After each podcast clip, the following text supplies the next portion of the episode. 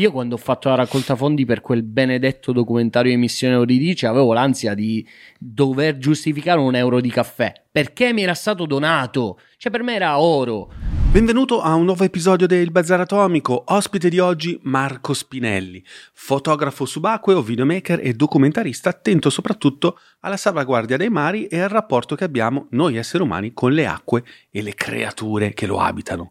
Prima di cominciare però ti ricordo che come al solito questo podcast è prodotto dalla mia azienda di corsi online dedicati ai soldi, ebbene sì, moneysurfers, come si scrive.com e che qui in studio beviamo solo e ampiamente caffè carnera, adesso però rilassati e goditi the fucking show.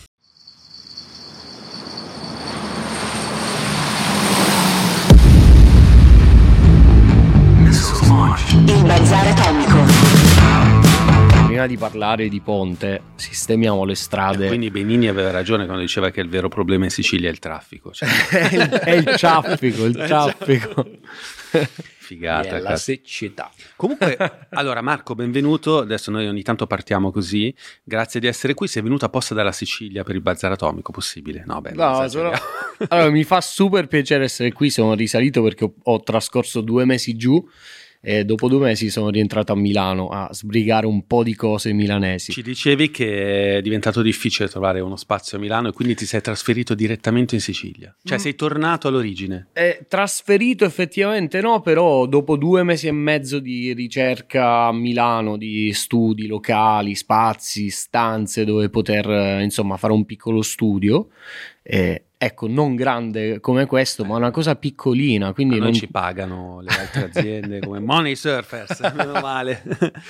Cercavo qualcosa di piccolino per avere un mio spazio e due, due, mesi e mezzo di ricerca imbarazzante davvero perché ho visto delle, delle Cose... offerte che neanche davvero. Tipo seminterrati. Tipo, sì, il seminterrato che poi ci sta anche il seminterrato, ma con tutte le finestre distrutte, ah. cioè proprio i vetri rotti, la, la, maniglia della finestra che non funziona.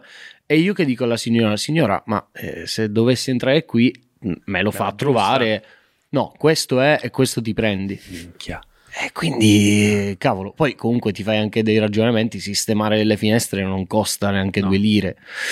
Eh, però è l'atteggiamento proprio che non... Eh, perché l'atteggiamento sicuramente è legato al fatto che c'è talmente tanta, tanta richiesta sì, sì, che sì. siamo arrivati a questo. Sì, fuori dalla porta c'erano già cinque persone che aspettavano. Ma magari... zona era tipo questo qua? Mm, sembra la zona Lambrate se non sbaglio. Ah, quindi neanche dici quadrilatero. No, ne... esatto, dire. neanche... Però comunque dopo questi due mesi e mezzo ho detto ma sai che c'è che quasi quasi mi faccio il mio studietto in Sicilia dove non ho tutte queste spese e ho, lo, ho la fortuna comunque di potermi muovere, non sono legato a Milano al 100%, devo essere per, per, forza qui. Poi lavoro con il mare, sembra un, un, po' una barzelletta dire vivi a Milano ma lavori con il mare, stai in acqua.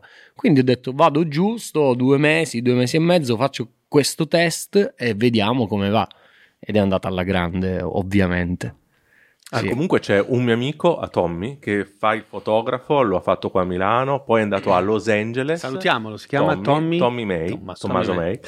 E poi Tommaso alla fine, May. anche per questioni di figlia adottata, moglie, è andato a Palermo che la moglie c'ha i parenti a Palermo tu e pensa. ha detto ovvio ci sono delle difficoltà però innanzitutto la, la Sicilia attenzione è molto popolosa c'è un bacino molto grande e c'è chi ha i soldi in Sicilia. Assolutamente. E poi mi ha detto questa cosa, di, cioè lui, lui era vicino a Man, Mondello, Mondello. A Mondello mi ha detto, cioè te non sai che cos'è, cioè io anche in inverno, poi lui faceva surf, vabbè lì... Eh, sì, cioè, sì, io, sì, io prima di andare al lavoro piglio e vado, cioè immagina fuori stagione che... Guarda, io ti dico la mia esperienza, io ho trascorso la mia vita in Sicilia. Sono cresciuto in mare, una famiglia amante del mare, poi sarà che questa passione appunto è stata trasmessa in modo naturale vivendola e dopo il liceo mi sono trasferito a Milano per ehm, iniziare gli studi, ho fatto video design, YED, tante esperienze, ho lavorato come ti dicevo prima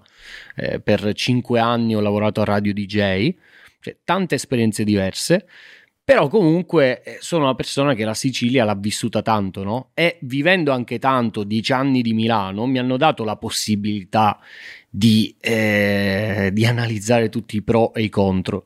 Io credo che oggi stia un po' cambiando la situazione, ma me ne rendo conto perché banalmente tornare giù questo Natale e incontrare tutti gli amici che vivono in giro per il mondo, fuori dalla, da, o dall'Italia o dalla Sicilia, sentirmi dire, sai che sto rientrando qui? Eh, cavolo, se lo senti dire a più di 5 persone ti fai due domande. South working si chiama, è un trend. Sì. Sì, cioè io... il ritorno, ma secondo me è positivo. Allora, non ce ne sì, mai, una figata. Sì, sì, sì assolutamente. come sì. tu credo che tu ah, devi dirlo per forza perché io sono un fan di Milano, quindi tutte le volte mi prendono per il culo. Però, cioè, se non fossi passato di qui per dieci anni Assolut- non saresti la persona che sei adesso. Assolutamente. No? va ma... bene, no, questa città è una puttana, te la devi scopare finché ti va e poi te ne vai chiaro, e, la, e l'abbandoni chiaro. e gli lasci anche la mancia così, boom, alla fine buttata sul letto così, vero? Purtroppo sì, sì, lei non si offende. non, si offende. No, non si offende. È vero, è come Londra, perché tanti dei tuoi amici probabilmente non saranno solo a Milano, saranno no, no, anche infatti, a Londra, dicevo, sì, sì, in giro per il mondo.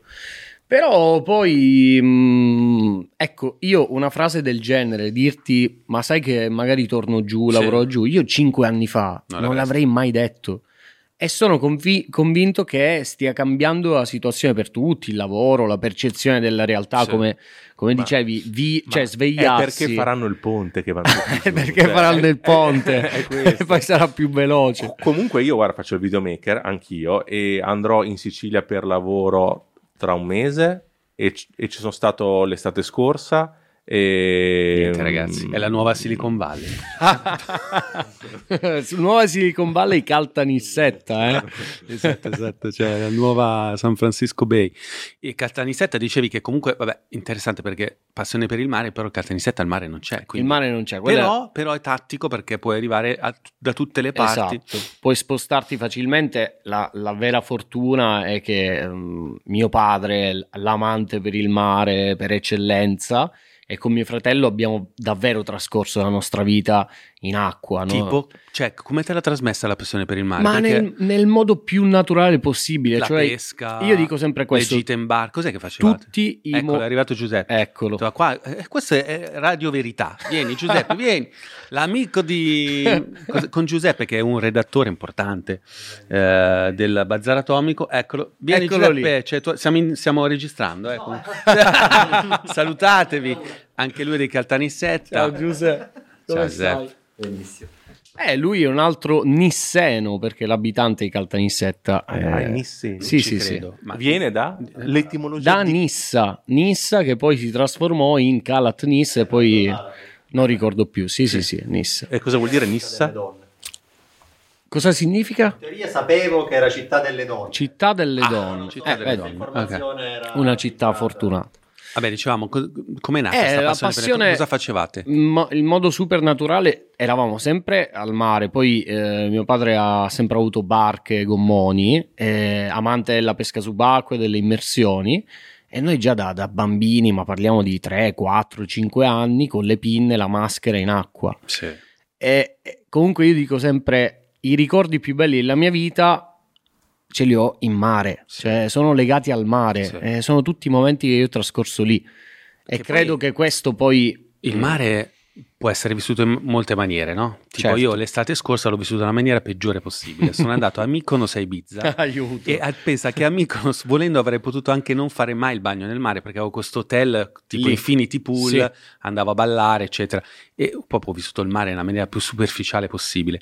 Però può essere vissuto anche dentro come lo vivi tu e può essere vissuto a tutte le ore del giorno. Per esempio, io ho un ricordo che adesso non so perché, guardando parlando con te, che hai avuto questa fortuna di avere un papà eh, così appassionato al mare, la pesca in barca di notte. Certo. Con io, mio papà, che invece lombardo, il mare non l'aveva mai visto da bambino, e questo signore napoletano con la barca, barba lunga, che si chiamava Claudio, che è diventato, sai, papà adottivo quando andavo giù al mare in Calabria, e mi, ci portava di notte, di notte, con la, questa barchetta normale da sei sì, metri sì, da sì. pescatore, e cantava con tutto il buio cantava di notte con questo motorino eh, e, e, lanciava, e, e, lanciavamo queste esche che erano delle perline fluorescenti sì, che tiravamo sì. su degli sgombri bellissimi e di notte poi tornavamo e facevamo la spaghettata con sto pesce. Quello è il mare. Eh, quello è il mare, ma vissuto veramente. Poi anche lì si apre il, ecco, una parentesi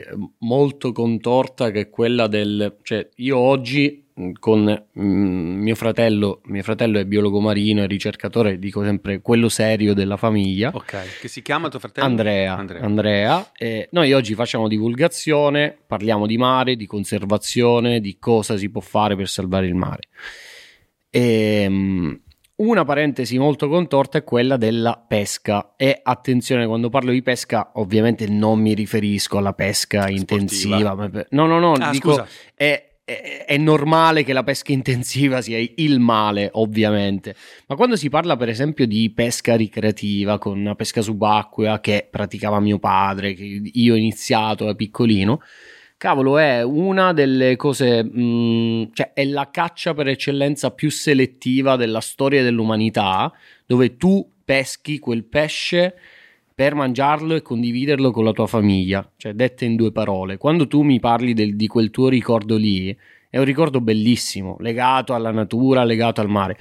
Purtroppo oggi c'è una, una, um, un'inconsapevolezza, comunque un'ignoranza che ti, ti porta a puntare il dito e dire: Ah, stai uccidendo un animale, ah, stai pescando quella cernia è molto contorto perché no, comunque sui social ormai ti devono eh, attenzione io non pesco sì, sì. però se, se, vedo il, il, pescatore subacqueo che la, si passa la sua mattina in acqua Ragazzi. sa pescare attenzione perché devi saper pescare devi sapere cosa puoi pescare ci sono delle leggi da rispettare è tutto e non impatti no, perché tu sono, non stai impattando. Ci sono alcune tecniche di pesca anche subacquea che sono al limite esatto. del fakiro, cioè esatto. la pesca all'aspetto, presente, no? Quella che tu vai giù e, e, ti, devi, metti, e ti metti lì, devi aspettare, sì. tipo Buddha, sì. ti siedi seduto così, la posizione del loto e devi aspettare sì. che il pesce ti scambi per un sasso.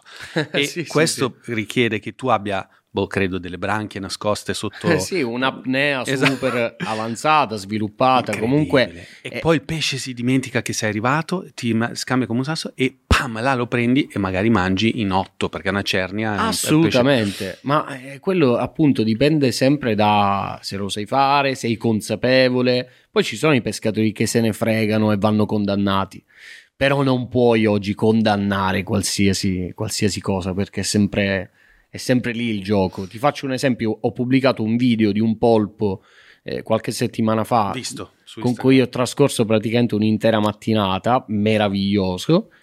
E poi trovi il, il, commento del tipo che ti dice: Ma non si mangia il polpo. Ma non lo, non lo stavo mangiando quel povero polpo. Però è proprio il commento che ti deve andare a punzecchiare lì. Mm. Perché eh, di sì. questo si vive ormai.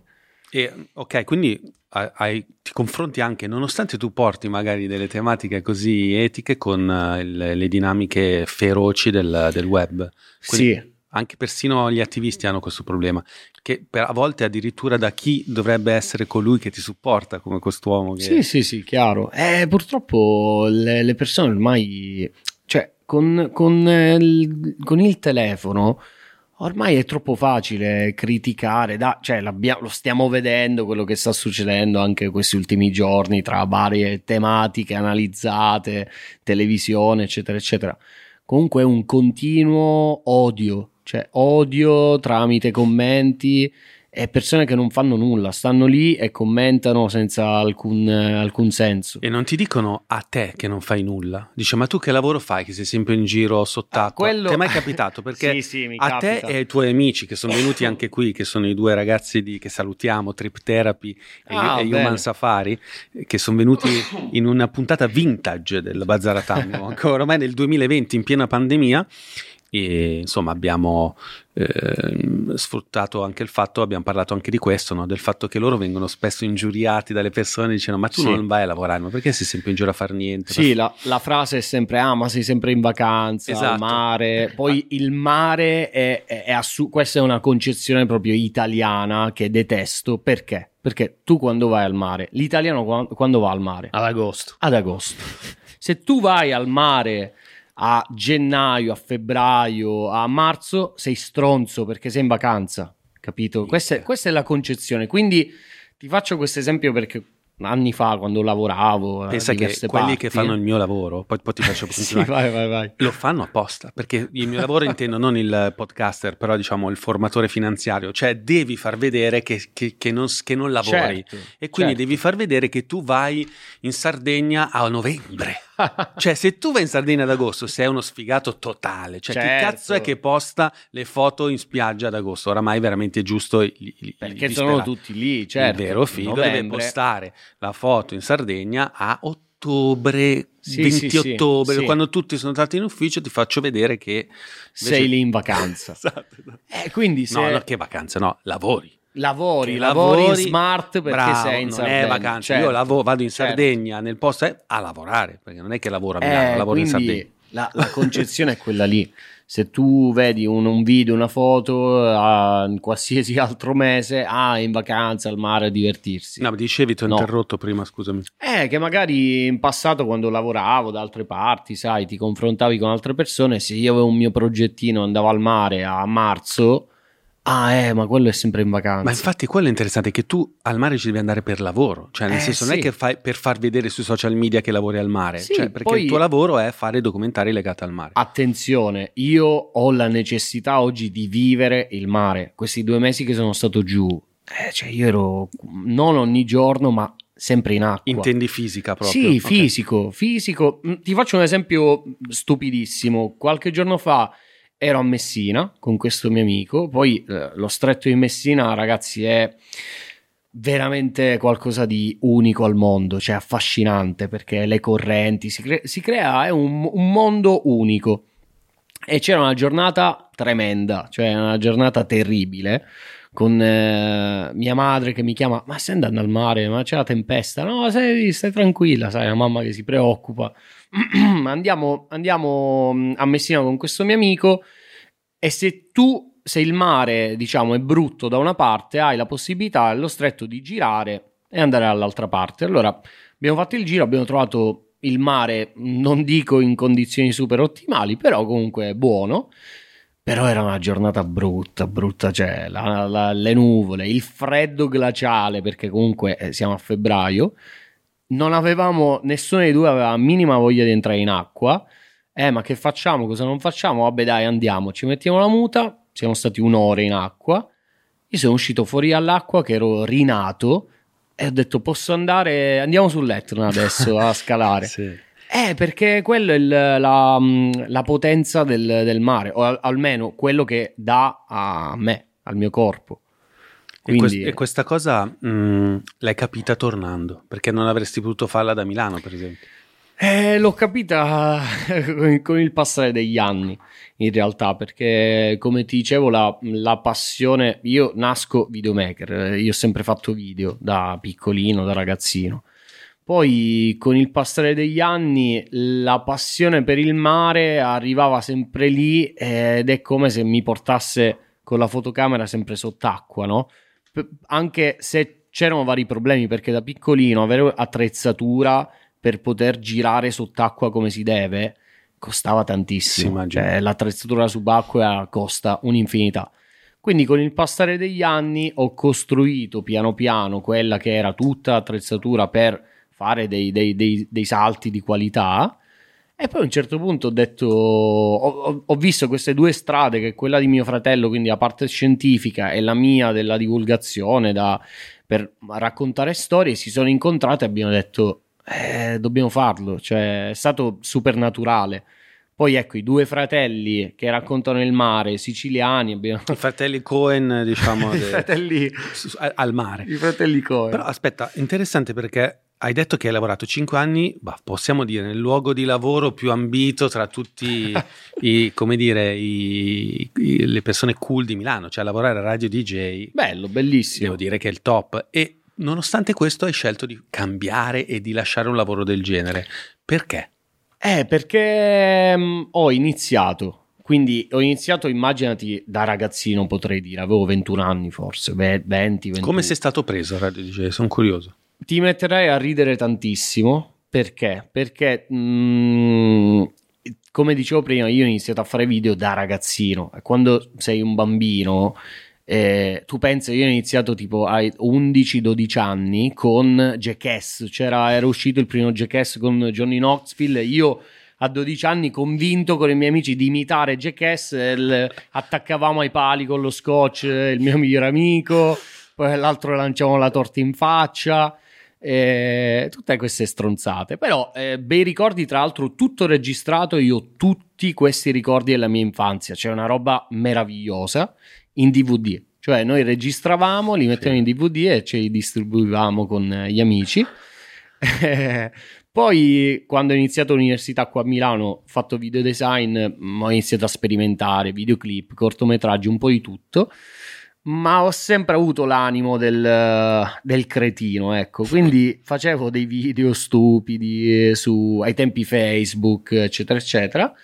Eh, Radio DJ aveva notato un video, non, mi, non ti saprei dire quale video, ma più video, e, e mi avevano contattato mentre facevo l'università. Nel momento in cui eh, mi sono laureato, un mese dopo si era aperta questa possibilità di lavorare lì.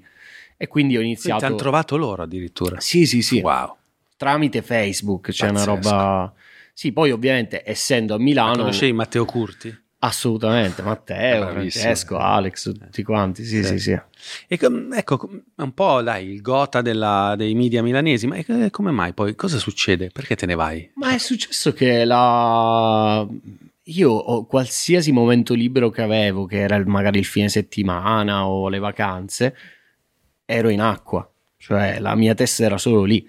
Poi eh, ti assicuro che il mare, il mare, diventa una malattia, cioè a volte le persone magari non ti capiscono, cioè questo l'ho percepito, ti faccio un esempio con eh, Roby D'Amico, che è un mio carissimo amico con cui abbiamo fatto diversi progetti, lui è 10 volte campione italiano di surf, una macchina da guerra davvero, poi si spende tanto per l'ambiente, la sua associazione ambientale, lui è totalmente pazzo, cioè, se lui non è in acqua a surfare, è pazzo. Se noi siamo qui e sa che a 30 km ci sono le onde, non lo puoi controllare, non ci puoi parlare. Quindi è quella roba lì è, cavolo, devo entrare in acqua, ma sto sempre qui, devo lavorare qui e non ce la faccio più. Poi con il passare del tempo c'è stato in realtà un episodio che è stata la, ecco, la, la scintilla. Cioè, un, eh, tre anni, no, quattro anni fa io e mio fratello abbiamo trovato in Sicilia un, um, un, sito completamente ricoperto da reti fantasma, che sono le reti a pesca che vengono abbandonate in mare o perse in mare. E da quel giorno lì noi non, non, non, non, avevamo mai pensato comunque di fare divulgazione in un determinato modo, quindi parlare di inquinamento. Ancora non, girava nella mia testa ecco, questa, questo pensiero. Quando è successa questa roba qua, sarà che è successo a Cefalù, dove noi abbiamo passato la nostra vita al mare. E cavolo, ho detto, ma questa roba qua, l'inquinamento in Sicilia, c'è cioè questa forma di inquinamento che io vedo magari in Thailandia, la sto vedendo sotto casa mia. E da lì è esplosa la bomba, perché abbiamo iniziato a documentare, c'è, ti assicuro che c'è un'ignoranza in giro, ignoranza nel senso genuino della parola. Cioè nessuno ha idea di cosa siano le reti fantasma. E perché è sotto, non si vede. Esatto, Semplicemente. È inquinamento invisibile, eh, sì. lo chiamiamo, o anche il nome rete fantasma. Fantasma non è. Sì, ci hai fatto anche un documentario, no? Sì, da lì è iniziato... Missione Euridice, giusto? Missione Euridice, è nato tutto da... Semplicemente noi abbiamo documentato. Ti racconto la... brevemente perché c'è una cosa molto bella che è successa. Io ho documentato quel sito, non avevo la minima idea di cosa voler fare o comunque l'idea di ripulire il sito era una missione impossibile che neanche, eh, a cui non avevo neanche pensato. E abbiamo documentato il, il, sito, abbiamo filmato queste reti che era uno spettacolo affascinante e raccapricciante comunque. E, e abbiamo fatto questo video di tre minuti dove vedevi questo sito completamente inquinato. E allora abbiamo detto, cavolo, però manca qualcosa, ci vorrebbe quel tocco per arrivare alle persone, per comunicare. Con un mio amico abbiamo scritto un monologo e eh ragazzi, il caso della vita, cioè non, non lo so, la fortuna. Io sono fissato, cioè io amo il cinema tantissimo. Cioè, se io faccio video e racconto storie perché amo il cinema. Ed ero fissato con il doppiatore di Jim Carrey, Kevin Spacey, che sarebbe Roberto Pedicini, una delle voci più assurde del cinema italiano. E avevamo questo monologo tra le mani e dicevo, cavolo, ma ti immagini doppiato da Roberto Pedicini con la voce, sai, di Jim Carrey quando è nel ruolo un po' più drammatico. Scrivo a Roberto Pedicini su Instagram, mando il video e lui mi risponde qualche giorno dopo, Marco, ma che figata, assolutamente, ma io mi metto... E dicevo, cavolo, ma adesso Roberto quanto mi chiederà, come faremo? No, Marco, io amo il mare, amo la Sicilia, quello che fai. E da lì ho detto, cavolo, ma una... che figata. E poi ha registrato il, il, monologo che mi ha mandato il primo take, io mentre ascoltavo piangevo, e lui, ma se vuoi lo rifaccio. Wow. Dicevo, Roberto, che fai? è perfetto, però lui l'avrà fatto, sai, mentre era in bagno. E da lì abbiamo fatto questo mini video e, che è andato molto bene ed è nata l'idea di ripulire il sito. Quindi per un anno immaginati Covid, periodo proprio più sbagliato dell'umanità. Io che cercavo durante il Covid dei soldi per ripulire un sito sott'acqua. Cioè le persone mi mandavano, mi dicevano sì sì, vai alla, alla grande. Ce la farai. Ce la farai. Quindi per un anno abbiamo cercato in tutti i modi, non fregava niente a nessuno e, mm, e abbiamo lanciato una raccolta fondi. Alla fine ho detto sai che c'è? proviamo. Io non avevo mai, non mi ero mai avvicinato alle raccolte fondi, non ho mai fatto una raccolta fondi. L'abbiamo lanciata con l'obiettivo comunque di ripulire il sito, avere un team per lavorare sott'acqua, le imbarcazioni, la benzina, gli alloggi, farci un documentario. C'è un casino. Però comunque io sono molto determinato. Ti dico, se avessi, beh, avessi raccolto 30.000 euro o 500 euro, l'avrei fatto perché il modo l'avrei trovato, essendo poi in Sicilia, sai, un modo l'avrei trovato. E l'importante era ripulire. Poi abbiamo anche fatto il documentario. Però è stata la dimostrazione di come un messaggio veicolato alle persone, ai ragazzi, facendo capire quello è un danno che possiamo comunque in un modo ehm, placare, perché non è che lo risolvi, però comunque rimuovere, abbiamo rimosso una tonnellata di reti. Wow. e abbiamo dato eh, una seconda possibilità a quel sito, magari domani ci saranno delle nuove reti, però eh, quello che dico sempre è il messaggio, non è togliere le, le reti ma io ancora oggi ecco sono qui a parlarti di Missione Euridice. È bellissimo perché questa storia è veramente un esempio per le persone che vogliono capire come si fa poi a diventare un po' come te, no? che di lavoro ti occupi di queste cose. E la ricetta, la ricetta la, secondo me l'hai spiegata molto bene, cioè provo a riunire un po' i puntini, no? Cioè tu sei capitato per caso a trovare questa cosa e non avevi l'idea di diventare attivista nel mondo della, dell'inquinamento marino, ma ci sei finito perché ti piace tantissimo il mare, l'acqua, le immersioni, immagino, no? Assolutamente. E quindi un po' la, una passione, cioè qualcosa che non è legata alla professione, cioè l'idea di dire no, vado a divertirmi, qualcosa che mi piace.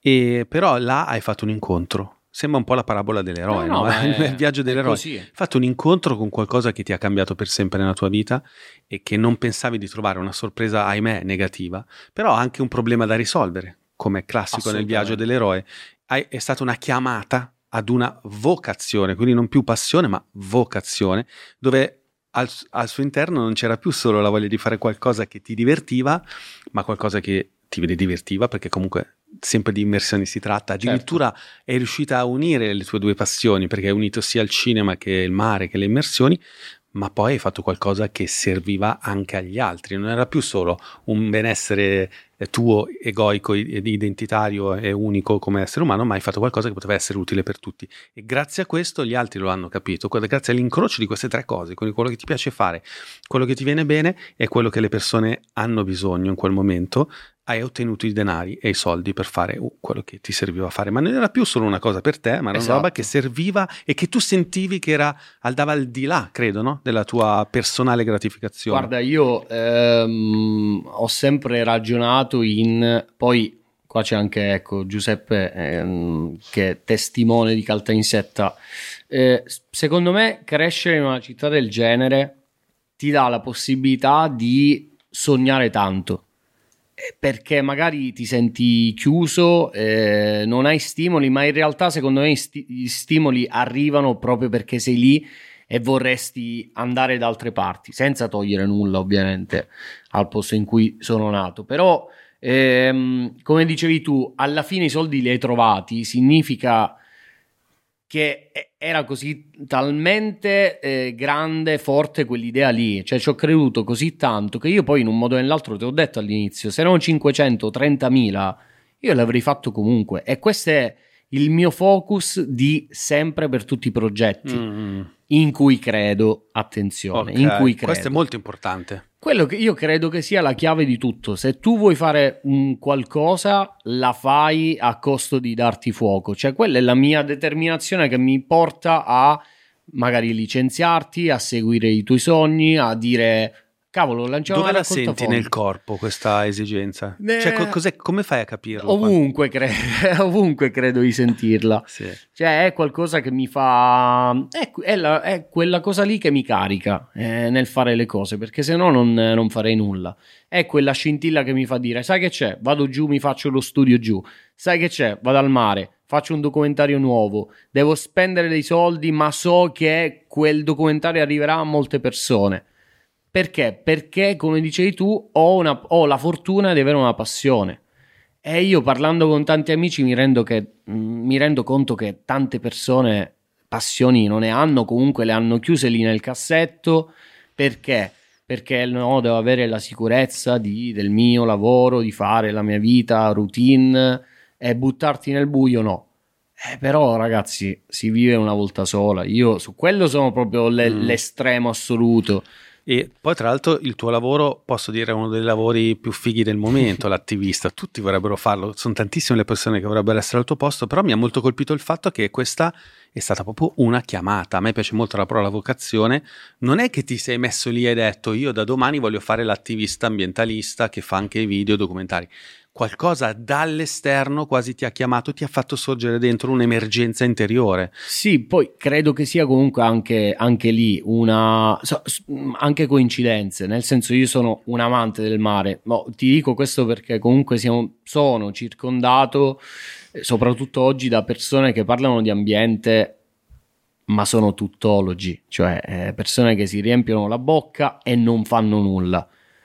Se non fai nulla, a me dà molto fastidio perché io, vo- io, ho la necessità di dimostrare alle persone cosa faccio con le mie mani, non solo con le parole, perché le parole mm. sì, stanno lì e l'indomani hai dimenticato, ma quando ti dico eh, ho rimosso una tonnellata di reti, ho rimosso due tonnellate di rifiuti, perché adesso qualcuno? No, perché ho la necessità di farlo per, per, me stesso e poi per gli altri e per il pianeta, ma prima per me stesso. E anche metterti in gioco e rischiare proprio la tua vita, come fai con gli squali, no?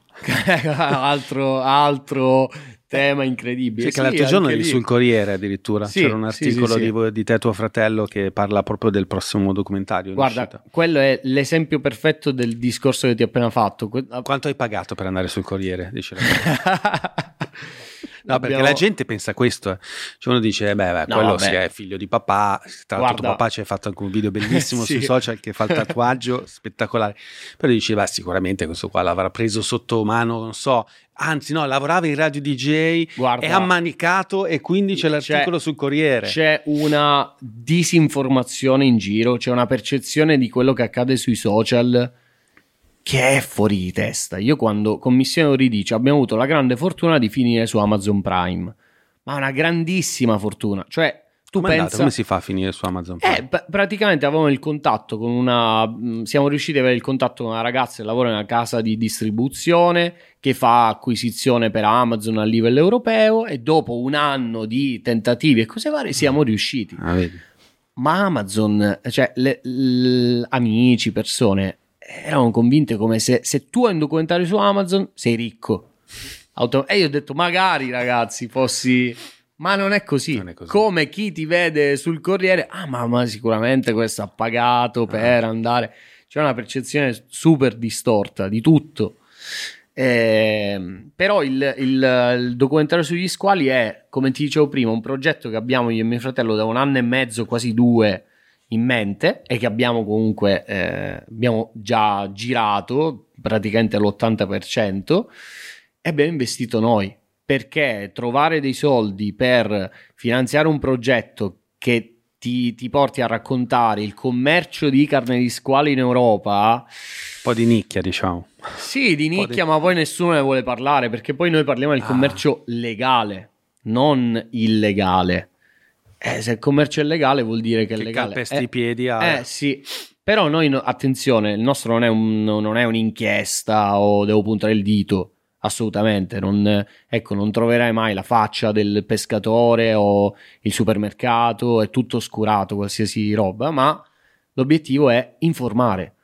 Le persone lo, lo, dico in francese, non, non sanno un cazzo. Ma non... neanche io sapevo un cazzo prima Ma... di, di, leggere e studiare il tuo progetto, perché lo squalo non si dice squalo nella, nella confezione esatto. del pesce. Però c'è lo squalo e te lo ma mangi è... e non lo sai. Ma lo mangiamo, lo mangiamo e non lo sappiamo. Quali sono i nomi, ad esempio? Facciamo un po' di formazione qui. Allora, tu se ah, vai... Scusa, no, prima di tutto, prima dei sì. nomi, perché non si può mangiare lo squalo? Perché uno dice, ma che cazzo, te... cioè, mangi il tonno, perché non posso mangiare allora, lo squalo? Allora, guarda, non è perché non si può mangiare, perché lo puoi mangiare, infatti è legale. Cioè... No, perché sarebbe meglio... Esatto. esatto. Perché sarebbe meglio non consumare questo benedetto squalo? Perché nel che mondo... È cattivo, no? no Cattivissimo, facendo... uccide l'uomo, esatto. attenzione... Vabbè. Esatto. Anche lì, cioè il, uh, demonizzato in qualsiasi modo. Questo povero animale, e ne esistono più di 540 specie al mondo, perché anche lì le persone mh, sono convinte che esista lo squalo bianco, lo squalo martello e lo squalo balena. Sono più di 500 specie al mondo. Le stiamo massacrando e sterminando da 50 anni, da più, da più di 50 anni. Tu pensa che il 70% della popolazione mondiale, mondiale di squali e razze sono stati uccisi dall'uomo. Noi uccidiamo ogni anno più di 100 milioni di squali. Tra pesca legale e pesca illegale, che sarebbe il finning, cioè le, le pinne di squalo, che poi vengono vendute al mercato asiatico principalmente, noi uccidiamo più di 100 milioni di squali. È folle. Se non sbaglio, eh, sono 11.400 al minuto se non sbaglio, o allora mm, non mi ricordo il, il calcolo, cioè, matematica un ero... botto. Sì, sì, tantissimi. E, e, e continuiamo a demonizzare questo animale. L'animale al vertice della catena alimentare, cioè l'equilibrio degli interi ecosistemi marini dipende da quell'animale lì, principalmente, dalla presenza di questo animale, che è un vero e proprio equilibrio sott'acqua, è tutto anzi non sott'acqua, è tutto collegato, qualsiasi roba è collegata, la natura è tutta collegata. E le persone fanno fatica a capire che se getti una carta per terra, quella carta lì anche in città finirà in mare.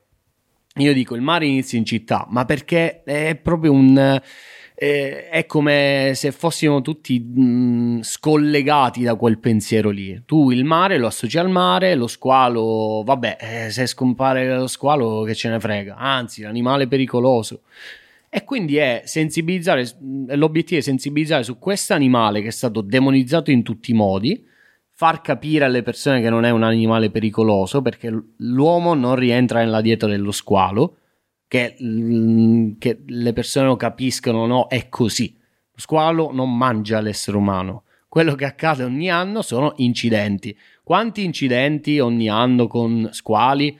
Dai 6 ai 7 agli 8 nel mondo. Nel mondo. Nel mondo. Noi è 100 milioni di squali che uccidiamo. 100 poi, milioni a 8. Poi ci sono i cani, incidenti con cani, tra l'altro abbiamo visto tre giorni fa, se, se sì, mi ricordo. Terribile. Due. Esatto. Gli incidenti con cani sono 15.000, 18.000 ogni anno. Gli elefanti più di 600, eh, ma, ma, non è perché voglio demonizzare, mm, figurati, eh, gli altri animali. Io sì, cioè, ma... io certi cani li farei illegali, però vabbè. Eh, so, però, pe- però fa più notizia, cioè il giornale deve fare notizia, la testata deve fare notizia non è, non è perché mh, mm, eh, non è ecco il contenuto, ma è il facciamo notizie perché lo squalo ci porta i click. Sappiamo che eh, tante persone leggeranno quell'articolo lì. Sì. È, ed è terrorismo puro, terrorismo puro, ma anche la percezione delle persone. Quindi, eh, scusami, è, è ritorno al discorso sì. della carne. Quando tu dici mangiamo carne di squalo le persone si mettono a ridere, nessuno crede, ma va, sì, carne di squalo. E io inizio, ok, mangiato palombo, spinarolo, eh, gattuccio, cagnesca, eh, smeriglio, verdesca, sono tutti squali. Sono tutti squali. Verdesca è uno squalo a, ri- a rischio globale eh, in tutto il mondo, a rischio di estinzione praticamente. Continuiamo a pescare e a mangiare. Cioè ci sono nazioni dove non hai limiti di peso, di quantità, di nulla. Diciamo che su alcuni pesci nobili c'è o si cerca di, di, fare una, dire, una, pesca più consapevole. C'è, c'è Sullo un... squalo no, manca una legislazione. Perché? Perché c'è un fermo, per esempio faccio il, il, l'esempio del tonno, c'è un fermo biologico, puoi pescare in determinati un mese, un mese e mezzo in, durante tutto l'anno, il tonno rosso. Eh, perché? Perché? Perché la carne del, del tonno è una carne non costosa, di più il, lo squalo è una carne povera, poverissima. Cioè, spesso anche magari nelle pescherie spaccia- viene spacciato per pesce spada. Cioè, uno, un trancio di squalo ti può costare magari al chilo 4 euro, il pesce spada ti può costare 20 euro al chilo. E tu lo spacci per pesce spada, ci guadagni 4 volte di più. È folle, è tutto totalmente folle. La, il vero problema è la consapevolezza. Se tu vai al supermercato e sai che trancio di verdesca, palombo, spinarolo, smeriglio, gattuccio e squalo, non comprarlo. Cioè, è molto semplice. Il motivo per cui non lo dobbiamo comprare è legato al fatto che è a rischio di estinzione e non esistono delle leggi che lo tutelano al momento. Giusto? Non esistono delle leggi reali in grado di tutelare okay. veramente gli squali in tutto il mondo in modo adeguato. adeguato. Cioè, perché si può ancora pescare la verdesca? Perché è possibile ancora pescare la verdesca? Tra parentesi, l'Italia è stata tra il 2000, 2010 e 2019 una delle principali nazioni per importazioni di carne di squalo. Importazioni, quindi significa che Ma tu... Secondo te perché? Perché costa poco. Perché costa poco e le persone lo che mangiano. sono proteine a basso costo. Sì, no? le persone lo consumano. Lo cioè, mi ha scritto una sanno, ragazza. Senza sapere di consumarlo. Senza però. sapere di consumarlo. Quando mi scrive, mi scrive una ragazza che lavora in pescheria e mi dice: Ah, Marco, ma io lavoro qua tre mesi, ma ho sempre venduto la verdesca. Non sapevo fosse squalo. Mm. È, eh, cioè, è, preoccupante. Sì, ho visto, è... ho, visto, ho visto, questo documentario è... con mio figlio perché ha la fortuna di avere un bambino che ti fa vedere tutti i documentari. Certo. C'è la fase squalo. Fase, fase squalo, fase è, durata, squalo è durata, un anno più sì. o meno. L'abbiamo visti tutti di tutte le piattaforme, so tutto degli squali. La cosa che mi ha scioccato di più, sicuramente li aver visti tutti anche tu, credo, è questo documentario di cui non mi ricordo il titolo, che cercano di andare a trovare nelle isole più remote del Pacifico, quindi sotto, dietro l'Australia, un, almeno un'isola dove ci sia ancora la barriera corallina come dovrebbe essere, sì. come mamma l'ha fatta, sì. cioè come sì. dovrebbe essere su sto pianeta. Minchia, cioè ce n'è una sola, ne trovano una sola. una sola. e infatti um, è veramente straziante vedere queste isole che sono remote, non ci passa nessuno, ma è morto tutto perché? Per la pesca intensiva, ovviamente, per la pesca dello squalo e quando arrivano all'ultima isola, adesso non mi ricordo il nome, trovano la barriera come dovrebbe essere, non la vedi da quanti squali ci sono e dicono sì, questa barriera è così perché ci sono gli squali. Quando vediamo gli squali capiamo che sotto c'è la barriera corallina intatta e so, per barriera corallina intendiamo i vegetali, i coralli ancora belli vivi. Sì, sì, tutto vivo. 8 chiaro. miliardi di pesci di tutti i colori. Avatar. Sì, sì, cioè, Avatar. Avatar. Sì, sì, sì. Avatar Avatar. Eh, ma mh, mm, eh, il problema è quello lì, eh, cioè stiamo... Poi, mh, mm, se parliamo di pesca intensiva, ragazzi... È incredibile. è è, folle. Fa venire cioè, da piangere vedere queste isole disperse no, che hanno le reti sulle spiagge, non, c'è, folle, non c'è, neanche lì, l'essere umano. Ma lì è solo politica, non è, io ecco, non, è, sì. non, voglio parlare di politica, ma è solo politica, non, sono delle dinamiche talmente giganti, poi sono, cioè facendo, sai, parlando di sostenibilità, facendo divulgazione, poi si parla dell'azione del singolo individuo, che è fondamentale. Però ragazzi ci sono delle cose che eh, sì ok il singolo individuo ma l- quella roba lì non la cambia il, sing- il singolo individuo mm. perché ci sono degli interessi mondiali. Sì. E quindi eh, c'è stata, per esempio, adesso c'è stata una petizione l'anno scorso per eh, vietare la, la, pesca degli squali per le pinne in Europa. La Spagna è la prima al mondo per esportazione di carne di squalo. La Spagna è la prima al mondo per esportazione di carne di squalo. Scusami le, le, l'ignoranza, le pinne a cosa servono? Cosa sono quelle robe per... Allora, le pinne... Una volta si diceva per uh, vigore sessuale. Allora, le pinne, ehm, queste maledette pinne, eh, sono vendute solo ed esclusivamente, principalmente in Asia, perché sono ancora considerate questo cibo afrodisiaco eh, nella loro cultura, ecco, è, un, è semplicemente un, eh, una tradizione, una leggenda, una sì. leggenda, che è andata avanti con gli anni. Una zuppa di pinne ti può costare 300 dollari, wow. folle, e ti assicuro che la trovi a Milano perché quando stavo girando il documentario ho cercato vari ristoranti e c'è sul menù la zuppa. Anche in Cina? Sì, sì, sì. Eh, guarda, qua, qua siamo in Chinatown. Sì, sì, esatto. Oggi sì, a pranzo io e i miei la amici trovi. ci faremo una zuppa di pinne di la squalo trovi in tuo onore. E, e, e non è illegale, ricordiamo, cioè dipende come è stata acquistata la pinna, perché c'è un commercio totalmente illegale, principalmente il commercio di pinne è illegale, okay. è il finning, e poi c'è un commercio di pinne legale, cioè che poi fa ridere, perché? Cioè cos'è illegale e illegale? tu dici, vabbè, boh, eh, pescare. No, semplicemente tu devi pescare lo squalo e se vuoi farlo legalmente, lo squalo deve, devi sbarcare lo squalo con le pinne attaccate. Una volta che hai sbarcato lo squalo, tagli la pinna e la puoi vendere. Mm. Questo perché? Perché cioè non puoi strappargliela no, mentre in acqua. No, ma cioè, capisci che sì, è sì, una barzelletta. Il documentario di Gordon Ramsay l'avevi visto su questa cosa? No, qua? no. Eh, lui l'ha fatto ormai 15 anni fa, forse. Era, gli avevano anche messo, buttato la benzina addosso e minacciarlo di dargli fuoco. Sì, sì, ma eh, sì. infatti poi dipende dove vai, ragazzi. Sì, era andato proprio dove eh. mettevano tutte le pinne sui a tetti a Hong Kong, mi pare sì, fosse sì, Hong Kong. E, e, poi lui è riuscito a convincere alcuni ristoranti a Chinatown, a Londra, a non vendere le pinne. No, è folle. È folle perché perché comunque poi c'è un mercato illegale dove spinnano gli squali in acqua e gettano gli squali in acqua perché della carne non se ne fanno nulla. Cioè se una pinna, tipo una zuppa, ti può costare 300 dollari e magari la carne di squalo ti costa 4 euro al chilo. Sai che cosa gliene frega delle pinne? Poi, Del, della carne. Ecco, non della sa carne. di niente quella pinna. No, di nulla. È di nulla. un uh, cibo soltanto di prestigio. Sì, sì, è tutta cartilagine, c'è una roba folle totalmente folle, però eh, lì tradizioni, culture. Eh, io per vari motivi adesso mi sto occupando della, dell'alimentazione canina in Oriente mm. e ehm, non posso spoilerare, però è legato al mondo di Money Surfers. E eh, voi direte che cazzo c'entra, lo scoprirete le prossime settimane.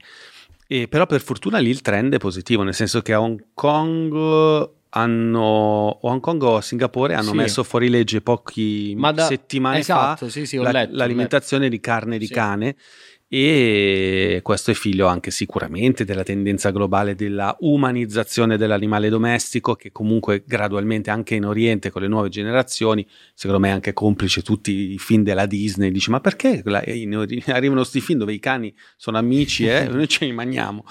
E dovremmo ecco bisognerebbe fare un film della Disney con un cazzo di squalo. Perché no, non Nemo uno squaletto. ma ragazzi ma se lo con... squaletto amico non c'è. Ma Shark... sì hanno fatto Shark Tale eh, Shark Tale bellissimo, esatto, esatto, bellissimo ma continuano eh, mh, qualche mese fa è uscito l'ennesimo film, L'attacco dello squalo gigante, non veramente, mi ricordo. Sì, cioè, sì, ma ce ne sì, sono 5 all'anno. Sì, cioè, sì, sto squalo ancora funziona. Sì. Riciclano l'idea di Spielberg all'infinito. Eh, per, cioè, comunque ti dico, è, è, veramente frutto dell'ignoranza infinita. Le persone comunque associano squalo, animale, cattivo. Se tu posti una foto con uno squalo sott'acqua sei folle. Io non cioè, ho mai visto un animale così fifone in acqua come lo squalo. Io sì, l'ho, dove, sì, l'ho provato squalo... a inseguire io, ma sì, non, non c'era verso. Poi, eh, poi cioè, mh, ti ripeto, qua, quando sono... è che ti attacca? Adesso andiamo un po' nel dettaglio, perché effettivamente io, se devo essere sincero, se dovessi fare un'immersione e trovarmi di fronte a uno squalo, mi cagherei addosso.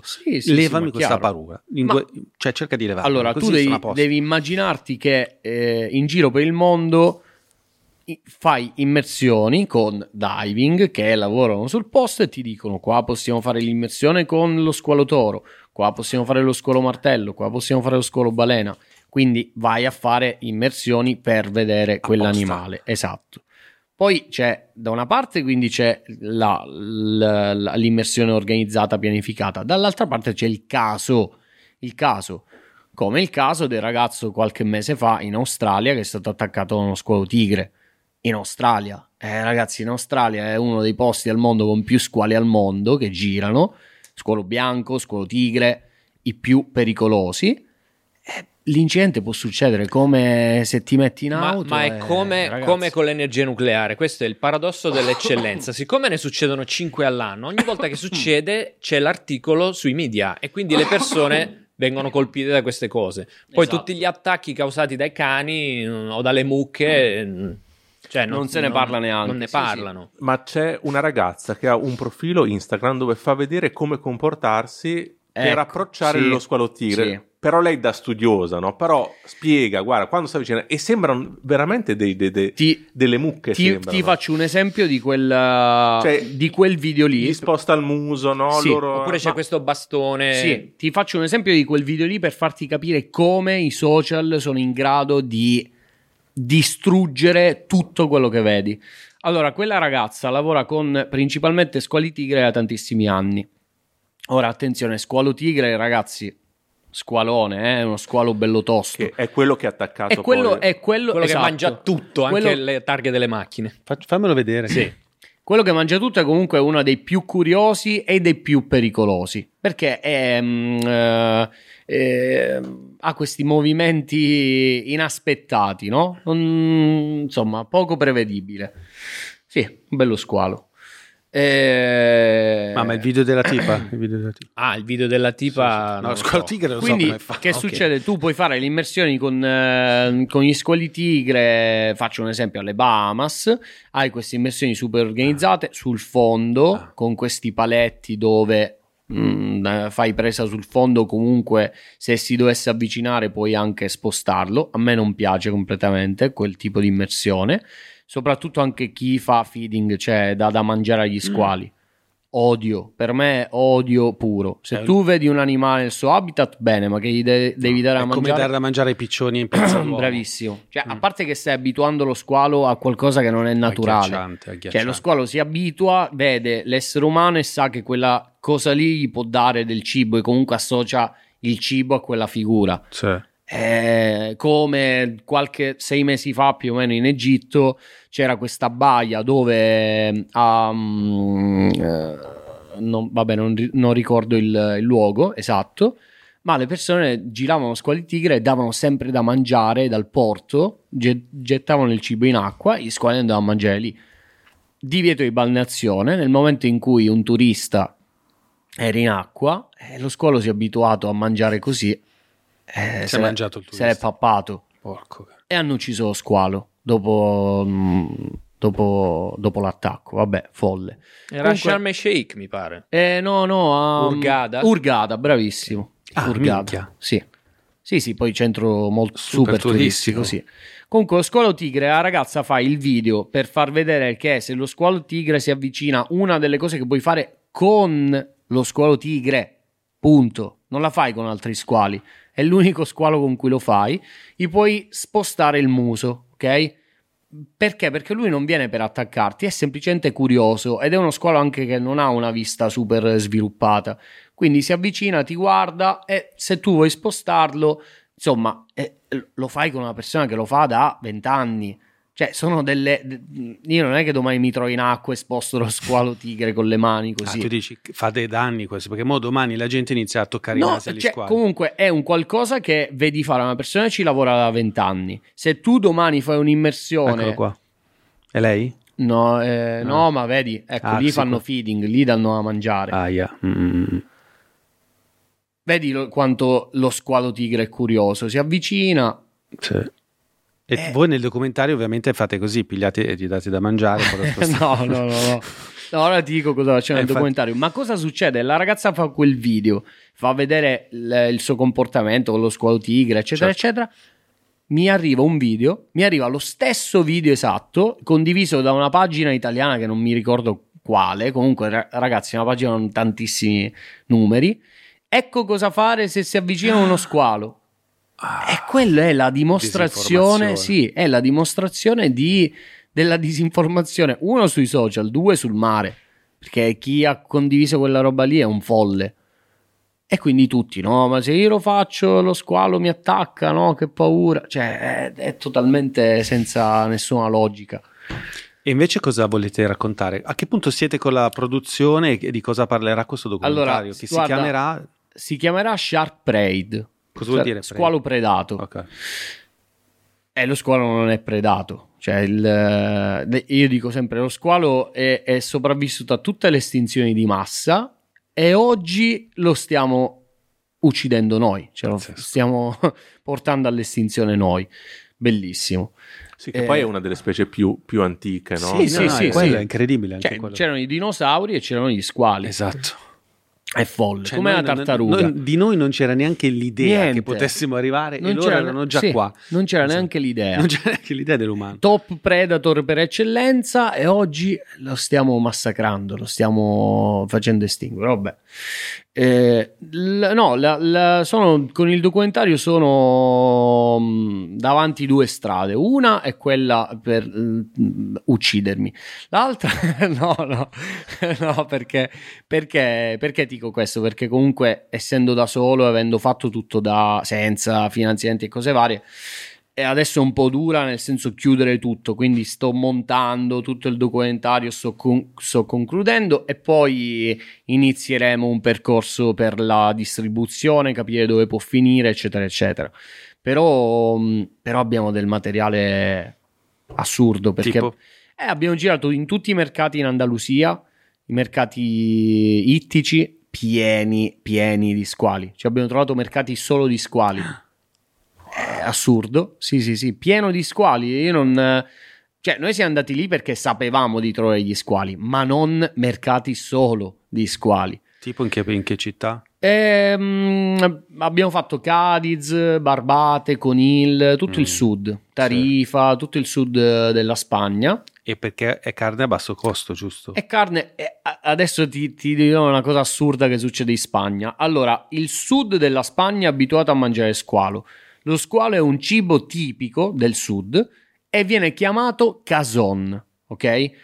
La barzelletta qual è? Nel nord della Spagna non si mangia squalo, non si pesca squalo. Nel sud sì. E ce ne sono tanti comunque, perché se vedi i mercati pieni significa che ci sono tanti squali. E, e ovviamente il pescatore dice è legale, ce ne sono tanti, lo posso pescare, lo pesco.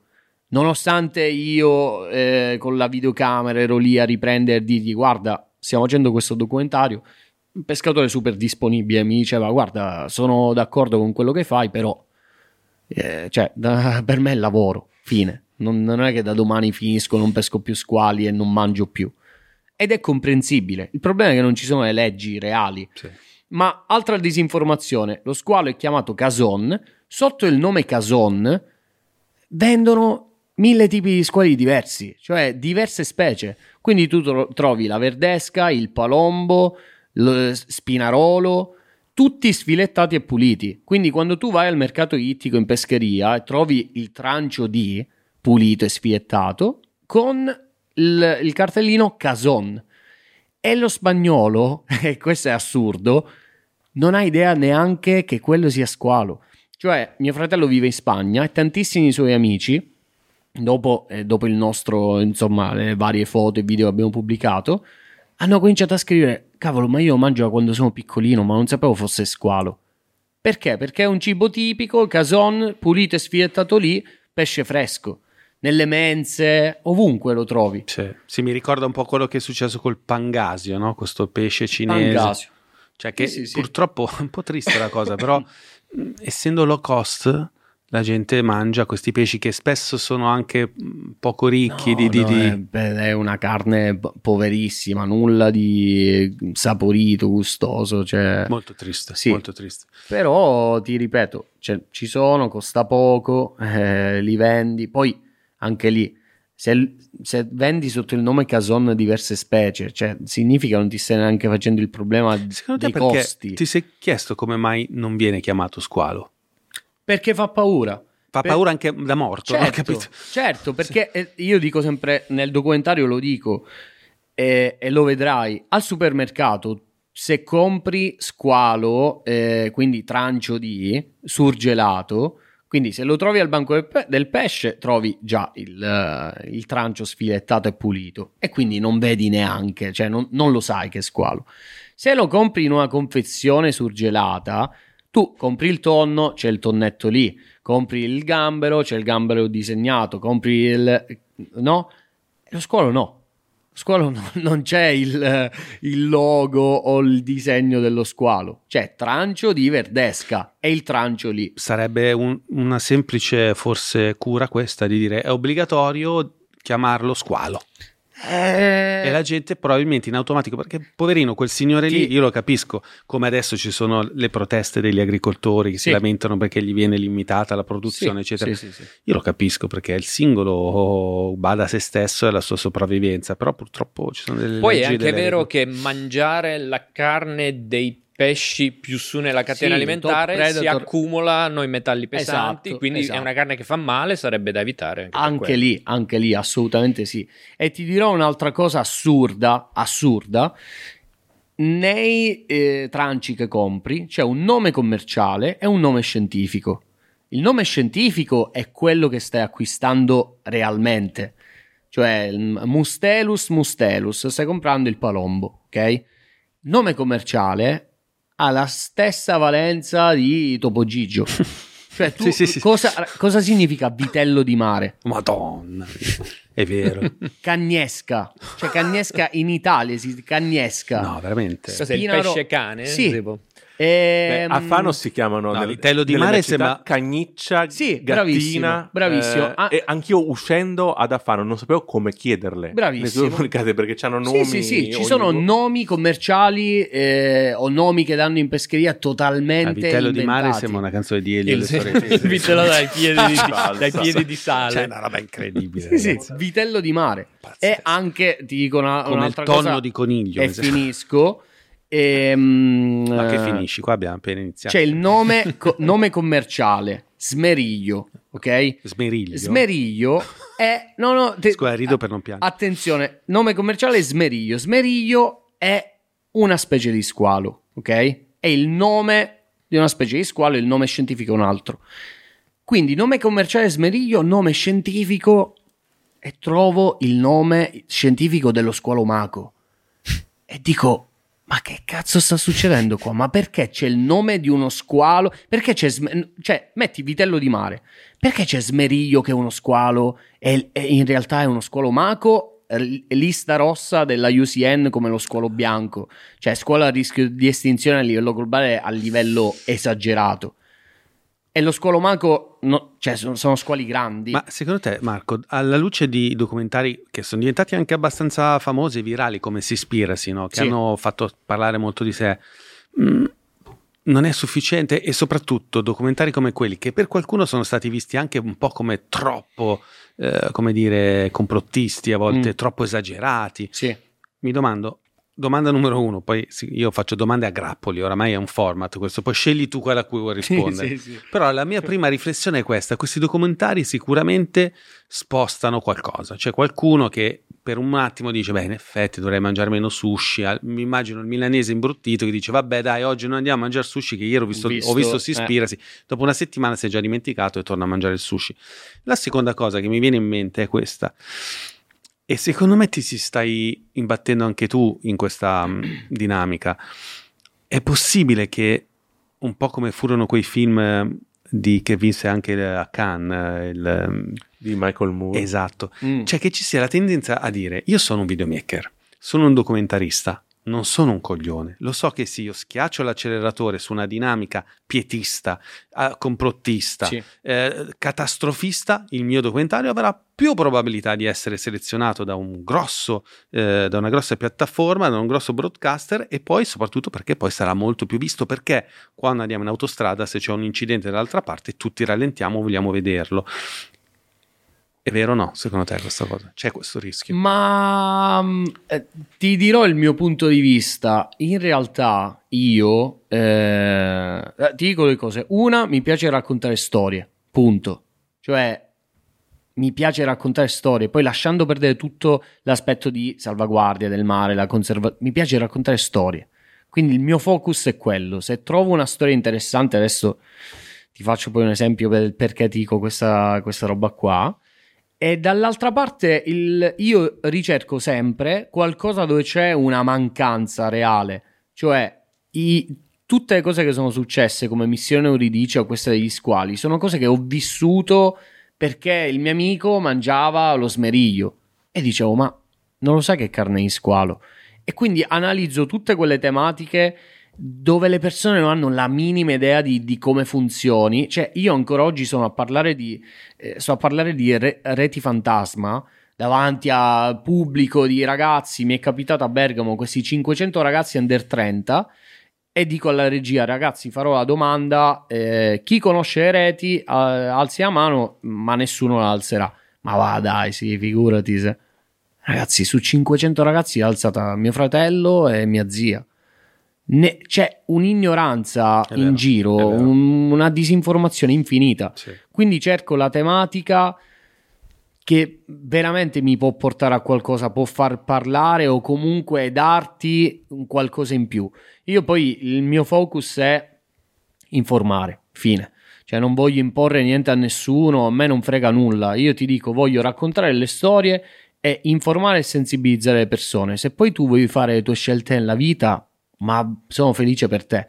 Fai mm. quello che vuoi. Però se hai quel minimo di consapevolezza in più e non vedi più una strada, ma ne hai cinque e hai la possibilità di scegliere diverse strade, vuol dire che eh, sono riuscito a Ma darti ti è capitato qualcosa. ogni tanto nelle scelte di montaggio di storie da raccontare di dire no, questa spacca, questa ragazzi, oppure sai, il sì. cinema, sei appassionato di cinema, il cinema di, di fiction funziona quando mente bene, no? Poi sì, io sono sì, anche, sì. lo dico ogni puntata e lo posso dire finalmente anche in questa, sono un fan di Werner Herzog e lui ha una teoria molto chiara, dice odio il cinema vérité, come si chiamava sì. negli anni 60, io odio, il cinema non può essere mai verità e anche in un documentario probabilmente è impossibile far vedere la verità perché è il tuo punto di vista, ma a volte nel suo caso Herzog è d'accordo addirittura nel stageare, quindi sì. mettere un po' di roba finta all'interno del documentario, ma non per truffare lo spettatore, no, per... ma per eh, creare una realtà superiore e molto più interessante, molto più poetica, molto più profonda, molto più trasformativa di quella che potresti vedere se semplicemente fotografasti la verità. Sti, sì, sì, sì, sì. Tutto bene. Ho detto tutto bene tranne... Però vedi, sto migliorando perché me ne accorgo mentre lo faccio. No, sono, sono, super d'accordo. Dai, cioè, dici, dici, una roba che è cambiata. Ragazzi, è sì. tutto inventato. Le reti non messe io. ma, ma, di squali è pieno. Eh. Di squali no, li, ma- li mangiavamo in barca. Davano da mangiare le pinne di squalo agli squali. sì, sì, sì. sì. Però ci sta, dai. No, sono super, ma super mega d'accordo, ragazzi. Si a fin di bene. Cioè, attenzione, poi ti ripeto, io adesso non perché me la voglio menare, però allora io ho studiato, amo il cinema, amo quelle dinamiche, amo raccontare le storie e le emozioni che ti possono dare. Io, ragazzi, ci sono certi film che me li guardo come se fosse una medicina. Cioè, tutti abbiamo quei film. Facci che... qualche esempio, adesso mi è venuto la curiosità. Ma ti faccio degli esempi assurdi, eh, eh. ma assurdi davvero. Vabbè, questo non è assurdo, Interstellar. Vabbè, no, eh, allora, allora vieni qui dopo. no, no, quello è un film che io, boh, salto 30 minuti iniziali, boh, e metto lì me lo guardo durante l'anno tipo 3-4 volte. Ci sono tanti, ma sai quali? Ma che, come ride? Ah, eh beh, Ci hai citato il tuo Nolan. L'ho visto 5 volte all'IMAX. Eh, Londra, capito. Cioè, eh, ti dico solo quanto speso. Ci sono dei, ci sono dei film e credo che sia anche la, la potenza, una la potenza del cinema, ma anche quando li hai visti, secondo me, che ti Infatti. riportano a quel periodo sì. lì della tua vita. Eh, ragazzi, io Aldo Giovanni e Giacomo, i primi film, Beh, cioè, certo. se mi parlate di Così è la vita, Ma chiedimi certo. se sono felice, Tre uomini e una gamba, io te lo ti giuro sulla mia vita, non ti saprei dire quante volte ho visto quei film. No, certo. Per la colonna sonora che c'è, i messaggi, la, il cazzeggio tra gli amici, è una roba che mi riporta alla mia infanzia bravo, bravo. e mi fa stare bene, capito? Mm. E lì comunque ci sono le tematiche di vita bellissime l'amico che ci provoca la ragazza e poi lo scopre. Cioè, ci sono tante non cose. sono più riusciti, no, ahimè, a trovare no. la stessa vibra. Salutiamo. Salutiamo. Non verranno mai ospiti. Ci siamo giocati Abbia... l'ospite. no, abbiamo, Basta, abbiamo cancellalo dalla lista. non sono più riusciti, ma hanno fatto un linguaggio diverso. Hanno scoperto un linguaggio diverso, altrettanto sì. interessante. Sì. Venite qui. Però comunque sono d'accordo con te che nei documenti, soprattutto nei documentari, eh, devi costruire quel meccanismo, quel montaggio che ti porta all'emozione. Per esempio, su Missione Euridice ci sono due scene eh, principali, secondo me, che una è dove in- troviamo una cernia intrappolata. Però è come lo racconto, perché sott'acqua è stato semplicemente questo. Io che vedo la cernia, vai, eh, vai taglia, eh, liberata cioè in 10 uh, secondi. Nel documentario ci abbiamo costruito un momento di, di emozioni, di enfasi. E l'avete rimessa lì, e l'avete reimprigionata mille volte questo qui, poverina. L'abbiamo presa due giorni prima, poi... La... allora, Però, appunto, il montaggio è stato costruito in un modo per arrivare alle persone, come per esempio c'è un'intervista di mio padre... E che io sapevo che sarebbe finita nel documentario, ma non ho, non ho, programmato nulla. Ho semplicemente preso mio padre un giorno, l'ho messo davanti a... Tuo padre tu lo usi così? Sì, sì, sì, lo, lo spostiamo. lo spostiamo. Gli avete fatto fare il tatuaggio, ma... si fa fare ah, tutto. vabbè. Eh sì, sì, ma perché lui è a... Lui dice di no, però in realtà è sì, cioè, è molto semplice, però per dirti, abbiamo fatto un'intervista al nostro padre, mio padre, eh, tu pensa, la passione per il mare, da piccolino è nata con questo suo grandissimo amico, per lui è stato il maestro del mare, che era un, un ragazzo più grande di lui, faceva immersioni, un lupo di mare serissimo che purtroppo negli anni 90 è partito con una barca a vela per una traversata e ha perso la vita in mare durante un, una tempesta.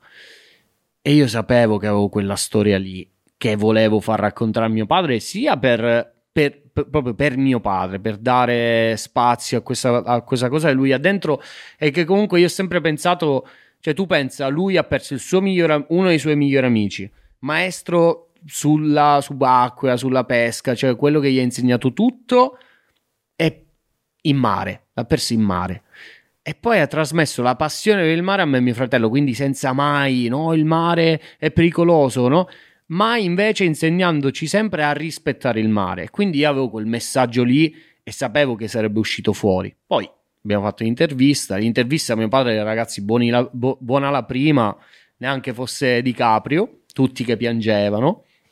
E, eh, e, poi sai, il montaggio, metti la musica, eh, dai la giusta importanza a quel momento e finito il documentario di Missione Rice, chiunque si era dimenticata di me e mio fratello e tutti venivano a parlare di mio padre. Io dicevo, ragazzi, sì, va bene, però... Il vero protagonista è diventato... sì, sì, oh, ma tuo padre... Sì, sì, per... perché? Perché era reale.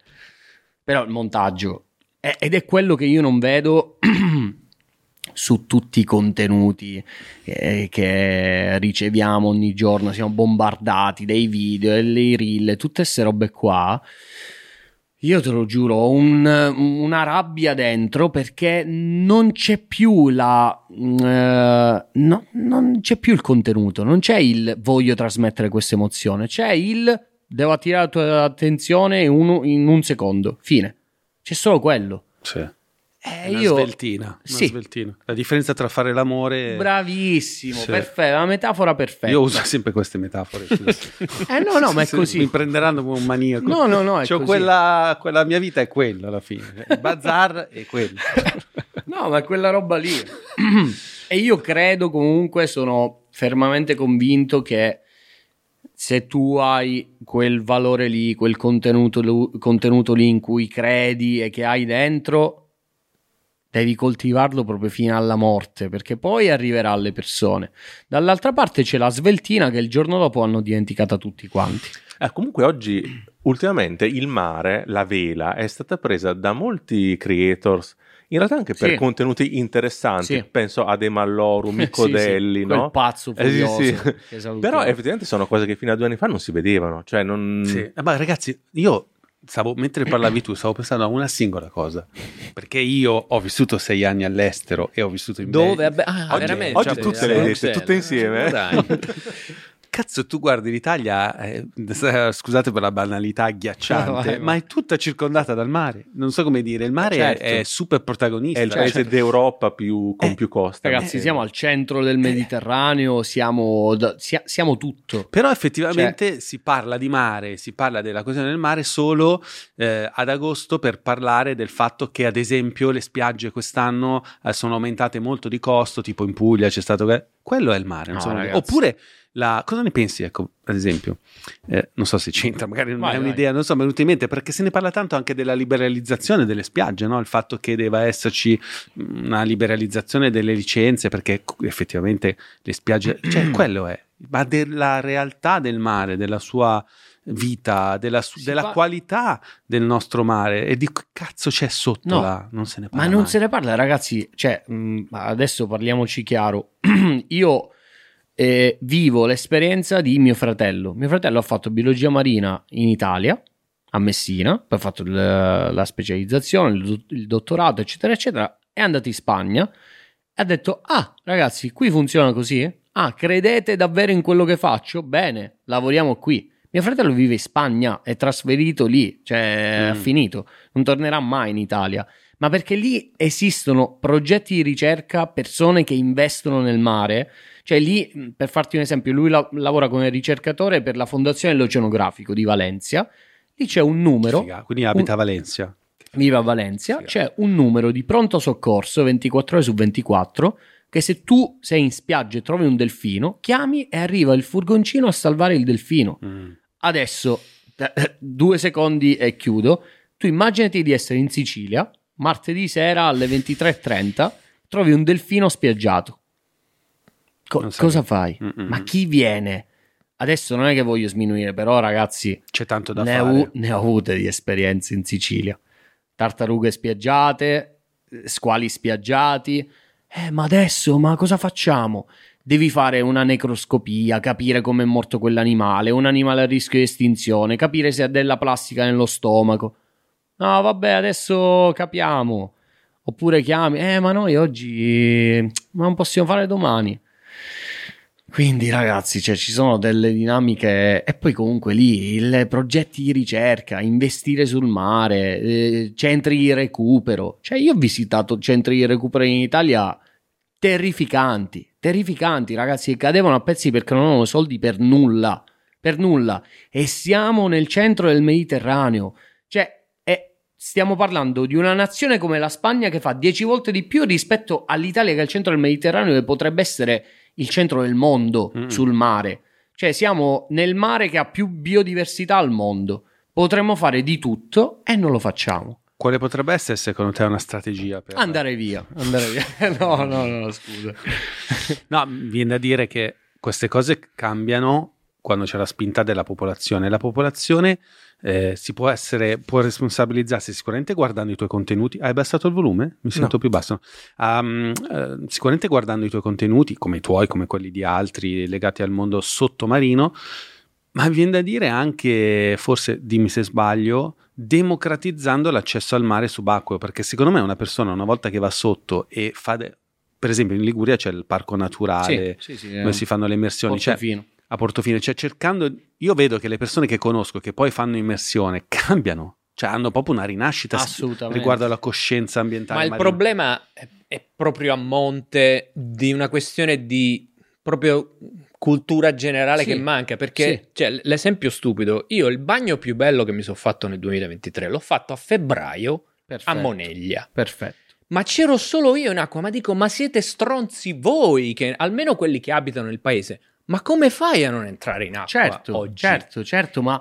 Così lo devi vivere il mare, non solo quando esatto, ci sono 40 gradi. Esatto, ma poi viverlo comunque eh, facendo eh, anche diverse attività. Io ragazzi, quando faccio le immersioni, eh, sono visto come se fossi, sì. non so, un pazzo furioso che va sulla luna, perché le persone si sentono troppo lontane da quella roba lì. Quindi quando cerco e eh, spiego cavolo, ma fai un corso con un diving, una scuola? Tu di apnea hai fatto corsi o sei autodidatta? Sono autodidatta, quindi non ho una super, però, eh, super apnea, però eh, essendo cresciuto Perché la mare... cosa che ho sperimentato io è che facendo un corso di apnea tu passi in, nel giro di due ah, giorni, vabbè, sì, nel giro di due giorni sì, sì, a dire questa è una cosa terrificante, dire questa è una cosa rilassante. Sì, è folle anche, cioè, guarda, ti dico, eh, io ho sempre avuto una buona apnea nel momento in cui ho fatto un corso con Federico Mana, che è uno, ah beh, ragazzi... Ex record italiano. Esatto, è sì, sì. Dio. Una persona pazzesca e credo che lui sia un alieno, cioè non credo che sia umano perché ha, del, ha sviluppato delle tecniche di compensazione che neanche su Marte. Cioè, sì, ha scritto libri apposta sì, sulla respirazione. È proprio il boss della compensazione. Venga qui, no? L'abbiamo invitato Federico. sì. Mm-hmm. E nel momento in cui ho fatto due lezioni eh, con lui, eh, io comunque ho sempre avuto apnea, scendo giù, compenso, mi ha aperto un mondo che non conoscevo. Sposta la mano, mettiti lì, sposta così e vai a 30 metri. Sì, è incredibile come sia facile la, sì. la progressione iniziale. Sì. Uno dice, vabbè, 20 metri. A 20 metri Invece ci lo fai in sì, tre giorni. lo fai, metri. lo fai. E questo perché? Perché le persone hanno paura, non si avvicinano, i ragazzi, i ragazzi sono alienati. I ragazzi sono alienati. Io comunque sono convinto che le persone, eh, cioè soprattutto i, i, più piccoli, adesso facciano fatica proprio ad avvicinarsi alla natura, a fare cose fuori. Sarà che io sono cresciuto con gli amici in giro e Ricordiamoci comunque che tu sei piccolo anche tu, perché tu rispetto a noi, quanti anni hai tu? 50 il mare fa bene allora. sì, sì, no 28 29 tra qualche nostro giorno. figlio il nostro figlio. Esatto cioè potrebbe...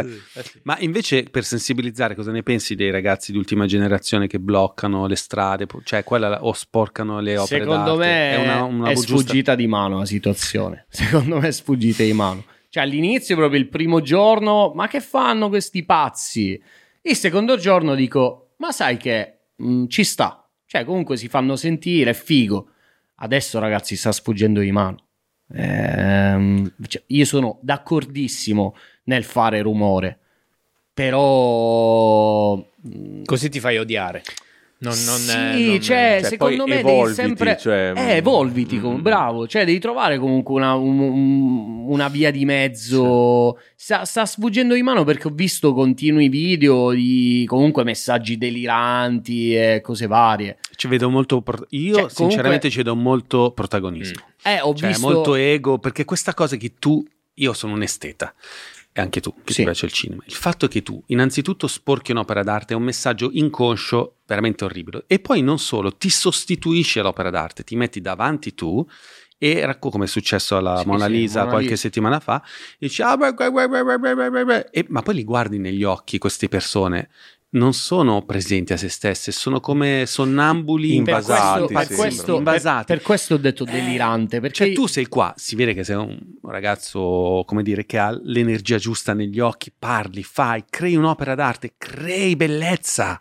Non sporchi la bellezza e per quanto sicuramente posso capire che le logiche mediatiche funzionino così perché fa molta più notizia una cosa brutta di una cosa bella, sì, ma ovvio come hai detto prima riguardo ai video social, le cose che cambiano la cultura delle persone non sono le cose che hanno un impatto mediatico nell'immediato, ma sono i lavori di lungo periodo, esatto. la cultura, la modifica che non vedi, che agisce come nel mare sotto esatto. e gradualmente fa sorgere una nuova generazione. Sono Veramente super, quella sì. Sono super d'accordo. Io, cioè, lo ripeto sempre, l'esperienza non la compri, l'esperienza non arriva domani perché hai imbrattato.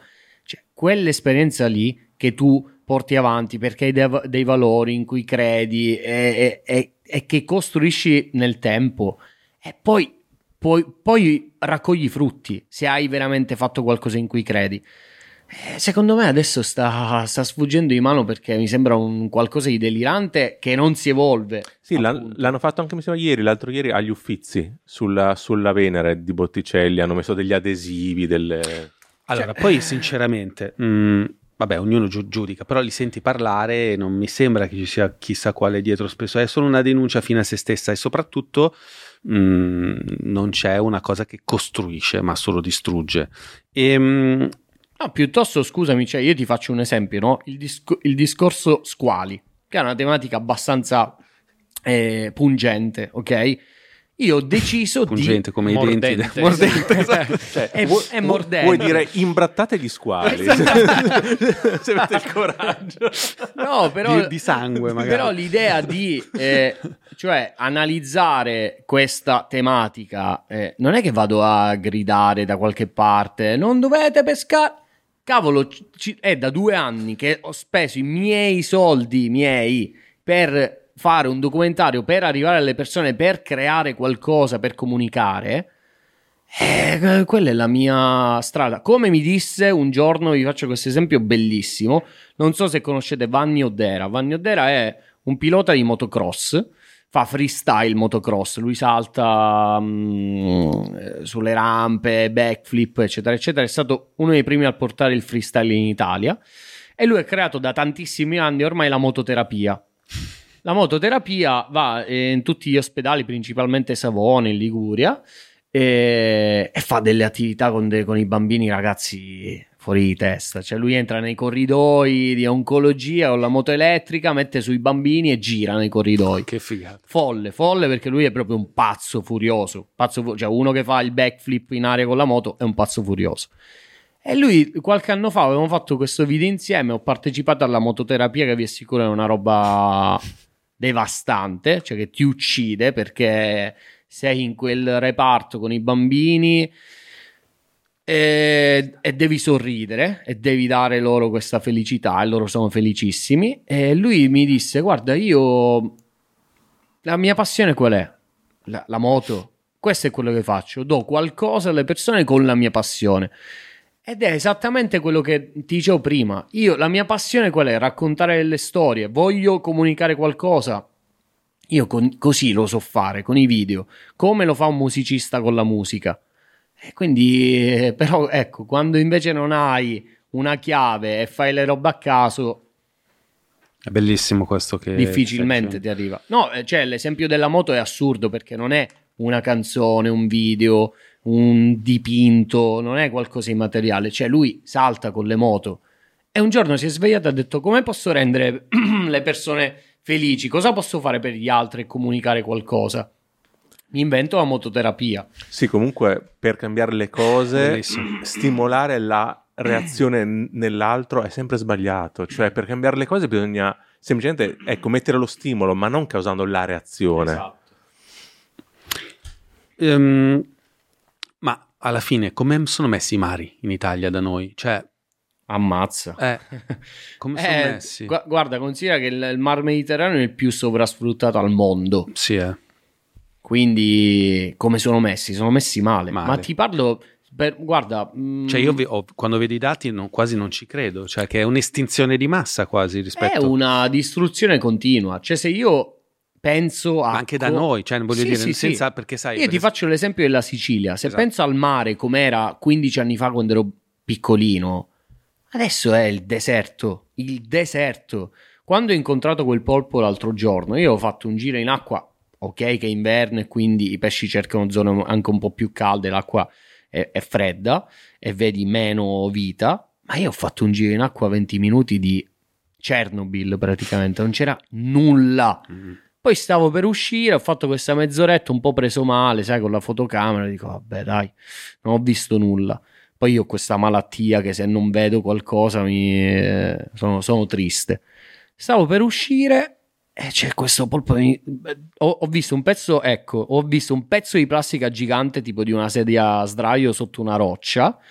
E sono andato giù, per, boh, volevo, l'ho toccato, volevo vedere cos'era. Mi giro e c'è questo polpo gigante fermo così che mi guardava. Ma sotto un sasso era? Sotto una roccia, proprio nella sua tana.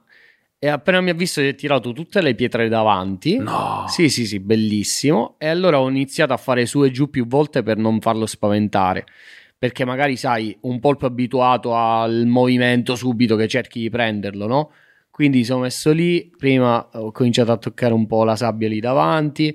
Poi accarezzavo i tentacoli. Dopo un po', dopo un po', oh, sarò stato 20 minuti. Ho fatto un po' di presa sui tentacoli. E si è attaccato e poi sono stato un'ora in acqua. Bellissimo, ragazzi. Cioè, come nel film. Esatto. Ti, ti, uh... Come si chiama quel famoso? Eh, il, mio amico, amico in, fondo, fondo al mare. mare. Sì. Sì. Che, che, ha vinto l'Oscar. Quando vedi l'altro. quello, poi effettivamente fai fatica a farti l'insalata sì, di polpo. Sì. Effettivamente. sono molto intelligenti, incredibile. Sono, no, è assurdo. incredibile. Assurdo. Cioè, comunque lo... lui si è messo sul braccio, poi sulla spalla e non si, non si spostava più cioè non, è, non andava via. E quando ho fatto un giro in acqua, sarò stato mezz'ora, sono, sono tornato davanti alla tana e ho messo il braccio davanti alla tana, lui era qui. E lui mi guardava come per dire, ma questo mi sta, mi sta lasciando andare. E facevo così col braccio, tipo vai. E lui mi, mi guardava e non è scappato via, ha allungato i tentacoli e poi se n'è andato. Non ma, ma, non sei tornato? Cioè, sei tornato magari per vedere come appunto nel film se... No, non sono tornato eh. più lì, però mi ricordo la tana, però ragazzi, la verità sapete qual è che... Se lo so mangiare. Quel polpo, quel polpo lì, se, siccome ho visto nella giorno. zona c'erano tanti che pescavano, facevano pesca subacquea. Anche perché quello ha... è un polpo che sarà finito dentro la pentola di qualcuno, sicuro. A questo punto hai anche suggerito come pescarli, basta che gli metti il braccio. ecco. Avvicinate il braccio. Vieni, siamo amici. sì, sì. No, l'ha spiegato bene la tecnica. Faccio su e giù. Lui eh, non serve neanche il fucile. Allora, ehm, eh, sì, no, ma eh, tipo, se uno volesse iniziare a conoscere meglio la vita sottomarina in Italia fac- in maniera semplice, dove dovrebbe andare secondo te? Quali sono i luoghi più vivaci dal punto di vista della vita subacquea? Ah, dici, eh, ma sicuramente delle Dov'è che c'è più vita? Aree marine protette e isole. Aree marine protette e isole. Cioè, ti faccio tipo? l'esempio dell'area marina protetta di Portofino, è assurda, cioè è veramente un'area marina protetta ok? Bella grossa, eh? Sì, sì, ma è, stata gestita benissimo negli anni. Poi è ovvio, trovi anche lì eh, reti, inquinamento, perché quello è ovunque. Nelle isole in Sicilia ti dirò, Ustica è, un, è stata la prima area marina protetta d'Italia, è meravigliosa. E ci sono tante cose da vedere. Poi è vero che ti scontri con varie dinamiche e dici, cavolo, questa è area marina protetta ed è ridotta così. Ah, ma c'è il peschereccio che pesca, ma com'è possibile? Ah, succede? Sì, sì, sì, succede come. Cioè, ti faccio un esempio di Lampedusa, che è un posto, ragazzi, uno dei posti più belli che abbia mai visto, paradiso. E lì c'è l'area marina protetta, ma ci sono i tunisini che pescano in acque italiane ci sono tanti casini. C'è la Guardia Costiera comunque che è impegnata su altre cose 24 su 24 eh, su temi immigrazione. sì, mm. un po' tu più. dici vengono problemi su, prima di quello. Mm-mm. Sì, la verità è che comunque se hai un'area marina protetta devi avere la tua squadra per l'area marina protetta. Poi è normale, ci sono eh, problemi più importanti, ci mancherebbe. Anzi, Lampedusa, ragazzi, è veramente tosta. Infatti, prima o poi vorrei raccontare quella realtà perché le, cioè, le persone vedono il, il, telegiornale, tutte quelle robe lì, ma la realtà non la vedi. Io ho un amico che lavora in, in soccorso, nel, nel, soccorso della Guardia Costiera e, e vede, cioè, ha vissuto delle esperienze fuori dal comune. Tipo? Eh, tipo salvataggi in mare, salvataggi se sei fortunato, salvataggi, se no recupero. Eh, eh, se hai bambini, donne, ragazzi, Eh, cioè io un ragazzo di 33 anni e gli dico ma come va a dormire? Lui mi dice boh si stacca il, si spegne il cervello quando rientra a casa mi riattivo. Solo che siamo abituati alle cazzate, cioè siamo bombardati da cazzate di... Dai, cioè di, di mm. cosa parliamo? Beh, c'è, c'è, candidato all'Oscar, non vincerà. Meraviglioso, eh, meravig- io capitano mm, di Garrone. Eh. Meraviglioso ragazzi, non so se l'avete visto. Sì, sì.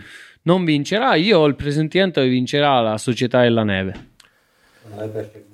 Io tifo, ah, Perfect Days. Io tifo pure. Perfect Days, che, eh, che, che, è un, che, è una favola. Che è quello di Wenders. Di Wenders, sì, è veramente... Sì, Vin Wenders. Cos'è che c'è? Povere creature? Eh, no, è, beh, straniero. Film, film straniero. straniero. Ah, ok, cosa c'è? C'è Guarda. Io Capitano. La Società della Neve. La, la, l'anatomia di un shoot? No, quello non è candidato come film straniero. È, ah. è candidato a diversi Oscar. Mm, Addirittura? Sì. Come fu Benigni? Anch'io pensavo che fosse candidato ah. come film straniero, in realtà no. Io capitano, Zone of Interest, Teacher's Lounge, Perfect Days, Society of the Snow. Ah, vedi, vedi, Secondo vedi, me, vedi. non lo so, Società della Neve forse per... Cioè, non lo so, è il mio presentimento. Eh, perché è fatto veramente da Dio. Non so se l'avete visto. No, sì. È fatto... Cioè, io parlo tecnicamente, proprio il film.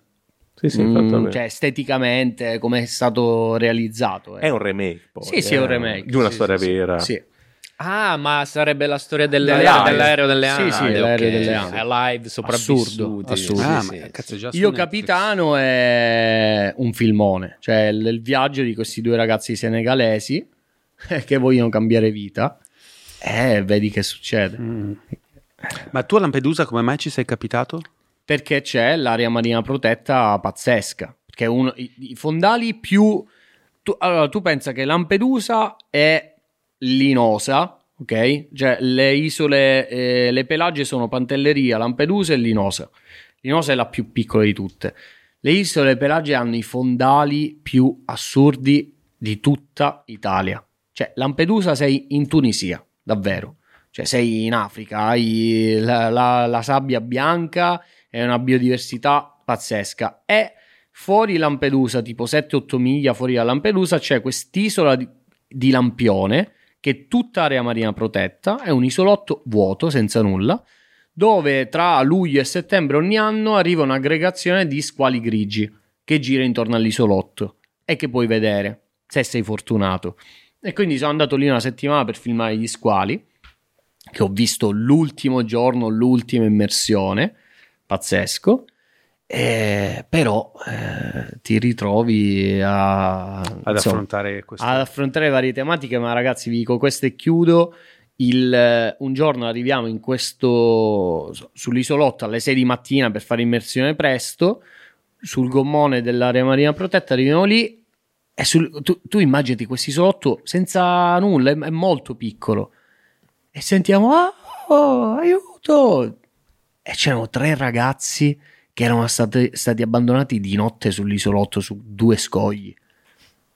E noi abbiamo bloccato tutto, abbiamo chiamato la guardia costiera, è arrivata e li hanno portati via. Mm. Noi non abbiamo fatto neanche immersione.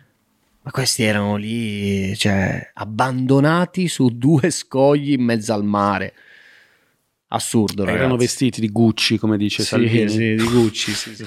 Sai che dice lui? Eh, ma arrivano, ma c'hanno i vestiti. Col cellulare. Col cellulare.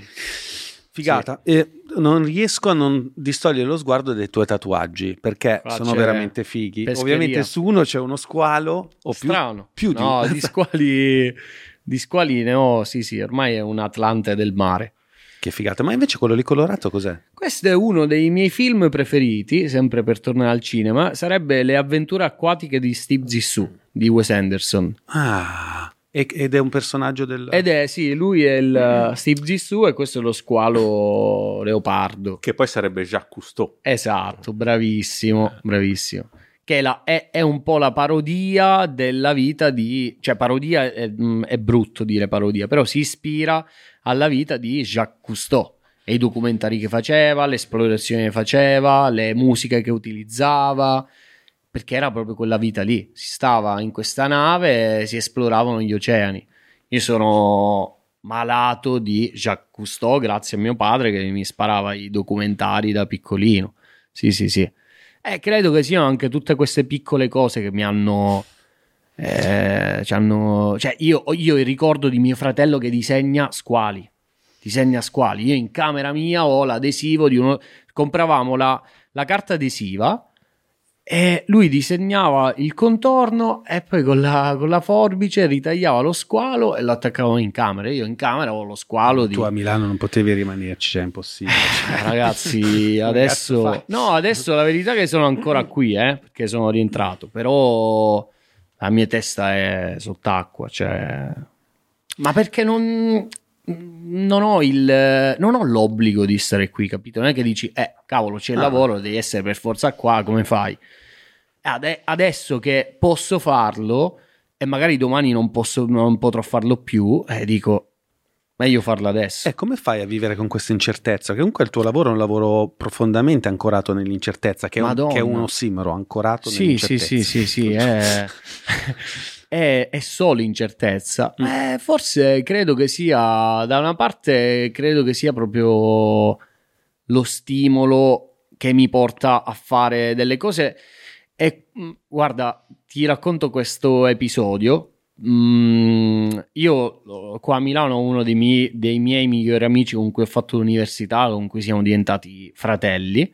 Anche lui, video design, ha fatto il regista, eccetera, eccetera eh, la, eh, a giugno, scorso giugno, eh, questo è, ti faccio il riassunto, è stato così, io lo chiamo e gli dico Mattia eh, andiamo in Sicilia, due settimane, noleggio un van e andiamo a pulire le coste, così. E lui, lui lavorava qua a Milano in un'azienda molto famosa come videomaker e comunque doveva prendersi le ferie, non è che da un giorno all'altro. Lui si prende due settimane di vacanza per venire a fare questa stronzata, tra virgolette, proposta da me. E partiamo per la Sicilia due settimane con un van. Um, ho messo su un progetto di comunicazione chiamato Coste Nascoste. E l'obiettivo qual era? Era andare in, in Sicilia per due settimane nelle varie coste meno turistiche della Sicilia per fare dei clean up, pulire la, le spiagge, fare anche qualcosa in acqua e farci aiutare da tutte le associazioni che volevano darci una mano.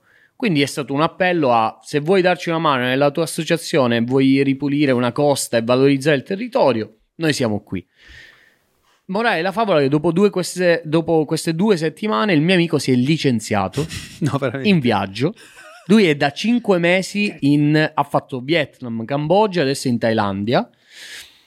E l'altro giorno abbiamo fatto questa chiamata e abbiamo detto: Cazzo, ma eh, noi probabilmente abbiamo questa roba qua eh, cioè io e lui ci capiamo tanto perché quell'incertezza del buttarci nel nulla ci dà la sicurezza poi di voler continuare a fare qualcosa, capito? Cioè quasi la cercate. Sì. Ne avete bisogno quasi. Sì, è una... È un, è, secondo me è estrema questa cosa qui. E ne sono consapevole, non dico che sia giusto, però si chiama vita quella, eh, sì. non so come dire. Cioè, cosa, ti, cosa devo dirti? Cioè, si chiama vita. In teoria dovrebbe essere così. Io che... sono circondato da persone che no, questo è il mio lavoro, sto qua, eh no, però la vita a Milano, eh sì, il fine mese poi ma perché devi fare? È quello il, il discorso. Perché la percezione della tua giornata, del quotidiano, cioè senza programmare cosa farai tra un anno, ma la tua giornata, stai bene? Cioè, tutti i tuoi giorni stai male. E allora, figlio mio, c'è qualcosa che non va. È molto semplice. Cioè, mi, ric- mi, ricorda, mi, ricorda, qualcuno, infatti ai microfoni spenti gli farò una richiesta. Una eh, vabbè. Va bene, okay, li abbiamo bene. spenti, vai, faglielo. no, no. no eh, io f- voglio, fare, voglio venire con te da qualche parte. ho tempo e ho, ho la possibilità. Sì, però devi, devi pulire. Eh. Non certo. è che vai... oh, a chi è che ha dato 20.000 euro a Ocean Clean Up? Ce lo scordiamo? Ah, mazza, Ocean Clean Up, sì. bellissimo. Certo. Ocean Clean Up. Hai ragione, Quindi, super. E ho pulito pure le spiagge a Isola delle Femmine. Mi sono fatto. No, ma tu culo, pensa, quindi, questo cioè, progettino. Cioè, coste... Isola delle Femmine. Isola delle vedi femmine. che tutto torna. Sì, Adesso anche fai... se non, non, è un'isola e non c'erano poi chissà quante femmine. Cioè, quindi ho detto, ma c'era solo cemento abusivo. ho detto. E Ocean Cleanup fatto, sta facendo cose fighissime. No, la rivoluzione, la rivoluzione vabbè, cioè. Quando li va a pescare addirittura nei fiumi, sì. adesso fa delle robe incredibili. Sì, perché tanto poi la, l'80% della plastica arriva dai fiumi esatto, Veramente un esatto. genio, super genio. Come si chiama? Eh, Boyan Slat. Boyan Slat, veramente. E poi quanti anni ha lui? Eh, adesso niente. è cresciuto, ma ne avrà 26. Eh, sì, esatto. Cioè, 27. Pazzesco, fighissimo. E, ehm, però ti è mai capitato nel tuo ambiente di osservare e provare sdegno di fronte a tanti greenwashing che si vede. Facci degli esempi che hai visto senza magari citare nomi, cioè aziende eh, che veramente si capisce che stanno facendo ragazzi, un, un'operazione di facciata. Cioè, eh, ci sono delle, delle realtà che dici, ah, pesco il tonno, ma faccio il documentario sulla pesca sostenibile. Ne vuoi parlare? E dico, ma, ma perché mi stai... Non, non, devi parlarmi neanche, capito? Mm-hmm. Devi sparire. Però, sia, cioè, adesso cominciamo ad essere circondati da greenwashing e io voglio staccarmi proprio da tutte quelle dinamiche di la collaborazione con il brand perché se ne vale la pena, se credi veramente in quello che fai e in quello che faccio, ok ma se deve essere un compromesso mi devi stare lontano perché sono stanco di tutte queste cazzate. Cioè, ragazzi, vediamo quello che è successo in questi ultimi mesi tra raccolte eh. beneficenze finte, senza eccetera, citare eccetera. nomi e cognomi, ma citiamoli, Chiara Sen- Ferragni. Senza citare Chiara Te lo meriti, cazzo! No, però ragazzi, eh, è la dimostrazione di cosa succede sui social, di cosa sì. succede ehm, per la superficialità e per le persone che non ci credono davvero, perché possiamo parlare quanto volete qua ore, ma ragazzi, non è un caso quello lì. Non è una svista quella lì. No. Io quando ho fatto la raccolta fondi per quel benedetto documentario Emissione Euridice avevo l'ansia di dover giustificare un euro di caffè perché mi era stato donato. Cioè per me era oro. Io ho fatto il, il progetto grazie alle donazioni di 900 persone. Avevo l'ansia di vivere. Dovevo dire, no ragazzi, stiamo impiegando i soldi per il carburante, poi gli hotel, poi il documentario. E le persone erano felici di vedere i risultati di que- a- si sentivano parte del progetto. E quindi cioè, eh, sono fissato con queste dinamiche del devo dimostrare che. Quindi se arriva una, un'azienda che fa greenwashing, no. Se tu invece sei un'azienda reale che vuoi collaborare con me, finanzia un progetto che sto portando avanti io. Finanzia qualcosa. Perché non mi dai i soldi per raccontare gli squali? Eh, quello è fare la differenza è poter dire, cavolo, stiamo facendo ricerca, stiamo facendo divulgazione con una persona che crede in quello che faccio, punto. Patagonia l'hai mai provato a citofonare? Non no, caga mai gli italiani. Eh, no, perché fa, tu di... li hai visti i documentari che fanno? Ragazzi, Mamma mia, eh, cioè, Patagonia... Io sono, sono bellissimi. Sì. Ne ho visto uno, non so se hai visto anche tu, quello su questa popolazione del Sud America che è stata completamente no. prelevata in massa nel Cile, credo. Sai che ha questa per costa campi, molto frattagliata. No, no, per, per, la pesca dei salmoni. Ah, cioè, praticamente loro andavano lì, facevano le loro robe, le loro pesche, ma è arrivata questa specie di chiatta. Loro arrivano, buttano giù eh, una Via. rete, li allevano dentro il mare e um, sfruttando, diciamo, muovendo questa chiatta e distruggendo completamente il fondale marino con questa eh, popolazione di salmoni immessi che cagano continuamente tutto Lì, il tempo, rend- rendono acido Mamma il terreno mia. e distruggono tutto il, l'ecosistema e devono scappare questi qua che sono lì da, da, da milioni di anni e, e, raccontano queste storie qui. Eh, pa- Patagonia appunto, cioè Patagonia racconta quelle robe Quella, lì. Sì. Cioè, è, è fa pazzesco. la differenza. Loro non, frega, loro non fanno pubblicità per i prodotti, credo, da migliaia di anni ormai. Sì. Cioè, non hanno bisogno di nulla completamente. Perché? Perché fanno, valorizzano persone, eh, situazioni, ambienti sociali. Raccontano storie, come hai detto tu. Storie. Quello è il bello, perché effettivamente poi raccontano, pilano, magari zoomano su una famiglia una, una, famiglia, raccontano la loro vita come è cambiata dopo queste coltivazioni intensive di salmoni nel mare. Ti dico a proposito di storie, prima ti avevo detto eh, mi piace raccontare storie, poi ti spiegherò perché. Ti racconto questo un episodio di vita assurdo che ho ancora lì e spero di eh, finalizzare al più presto. Eh, anni fa cioè, ecco la bellezza del fare cose, vivere, viaggiare, conoscere persone e fare cose che ti piacciono. Stavo girando un, un piccolo documentario sui porti in Sicilia, no? su pescatori, principalmente pescatori che, insomma, non pesca intensiva, ma eh, realtà fuori al mondo. Un, ero in questo, in questo porto, non dirò dove, perché non voglio, non voglio spoilerare la storia, se no domani me la ruba dopo Gigio. Eh, ero in questo porto, a un certo punto si avvicina una, un, un, pescatore. Ah ragazzi, ah, ma cosa state facendo? Dei video? Ah sì, possiamo intervistarti? Sì, vieni qua. E comincio a intervistare questo pescatore. Mi, lo guardiamo un po' strano, un, non lo so, un personaggio uscito da un film di Tim Burton, no? Po' strano, cioè sto, questo carisma, anche come parlava, parlava un po' in siciliano e poi quest'italiano super italiano con la dizione un po' pulita, dicevo ma questo ma, ma chi è? Vabbè, a un certo punto eh, molto anziano, molto anziano, cioè 75 anni, cioè eh, pescatore, 75 anni, molto anziano, che è il mare proprio, sì. Ti fa il culo. E allora poi arriva un, un, un ragazzo più giovane che, con cui eh, avevamo parlato, che lo stavano aspettando. Arriva lì, ah, ma avete conosciuto Angie? Angie. Ma, ma gli hai raccontato o no? Eh, io dico, ma cosa... Allora, praticamente ragazzi, Angie era il signor Angelo ok? Signor Angelo, nato in questo piccolo comune che faceva il muratore nel 1900X, a un certo punto Angie, eh, Angelo eh, decide di cambiare vita e tra i um, 35 e i 40 anni si trasferisce a Milano.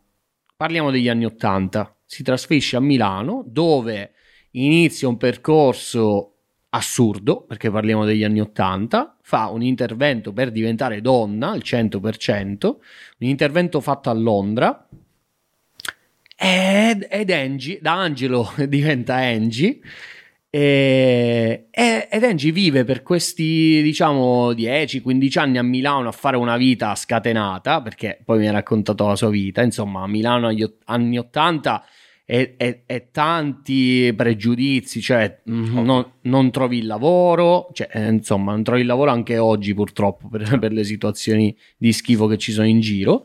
Ma comunque questa persona assurda a un certo punto decide ai 50 anni, 55 anni di tornare in Sicilia e fare il pescatore. Anzi, la pescatrice. Sbagliato. Wow. La pescatrice. Quindi è ancora visiva, cioè si vede che è una sì, donna. però io comunque, eh, ecco, la vecchiaia non mi ha aiutato, io ah. comunque... Ah, non... ah era una, una, cosa un po' ibrida, ma avevi capito che c'era qualcosa... Cioè... Sì, sì, poi, sì, perché poi appena me l'ha detto, ho detto no, cavolo, bestiale, è una storia assurda.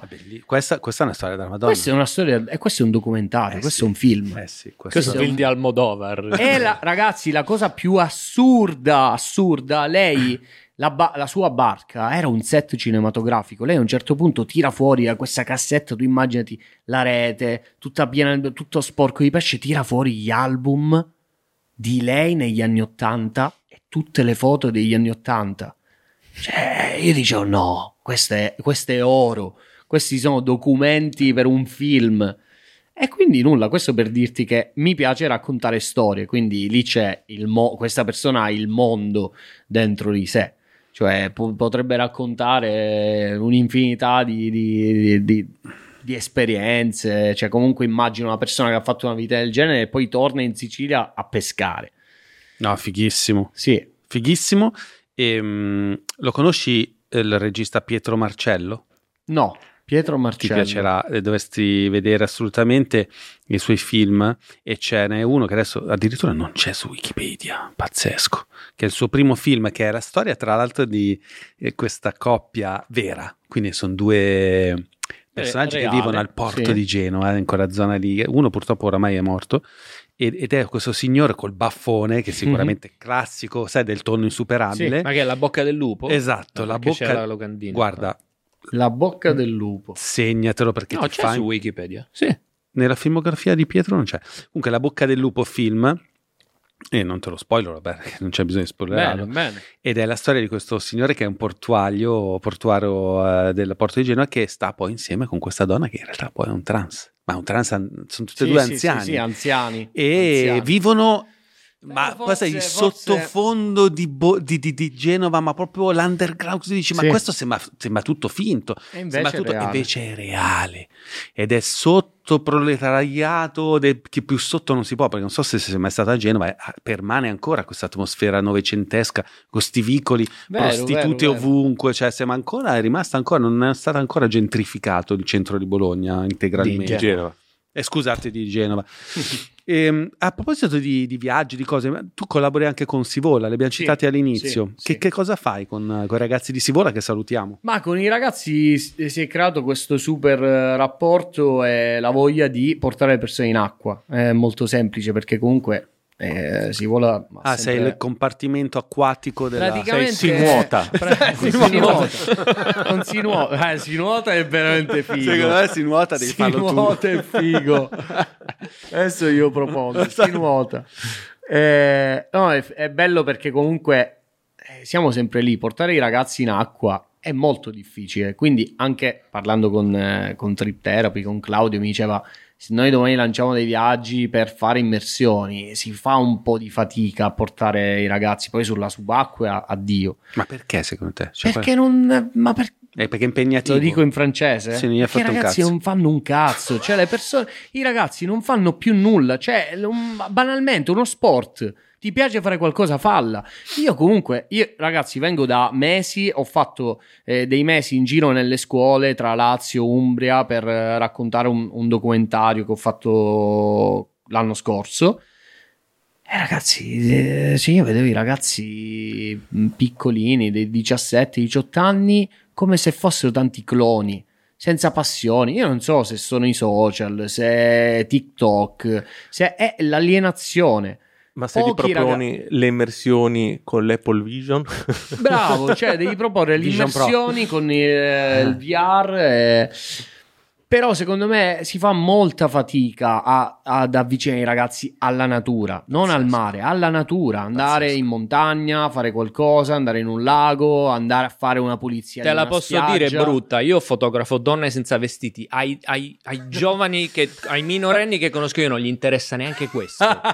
Quindi eh, Beh, c'era il video famoso. che cosa, spiega cioè, che, cosa dobbiamo fare. donne consenzienti comunque. Eh, beh, grazie, certo, male. nei bagni si nasconde c'ho le liberatorie c'ho le liberatorie meno male ragazzi. cioè, neanche questo gli interessa. Ma c'era quel, quel meme al motor show della tipa sì. sulla moto no? Ah, bravo. Oh ma sai e guardano il cingolo?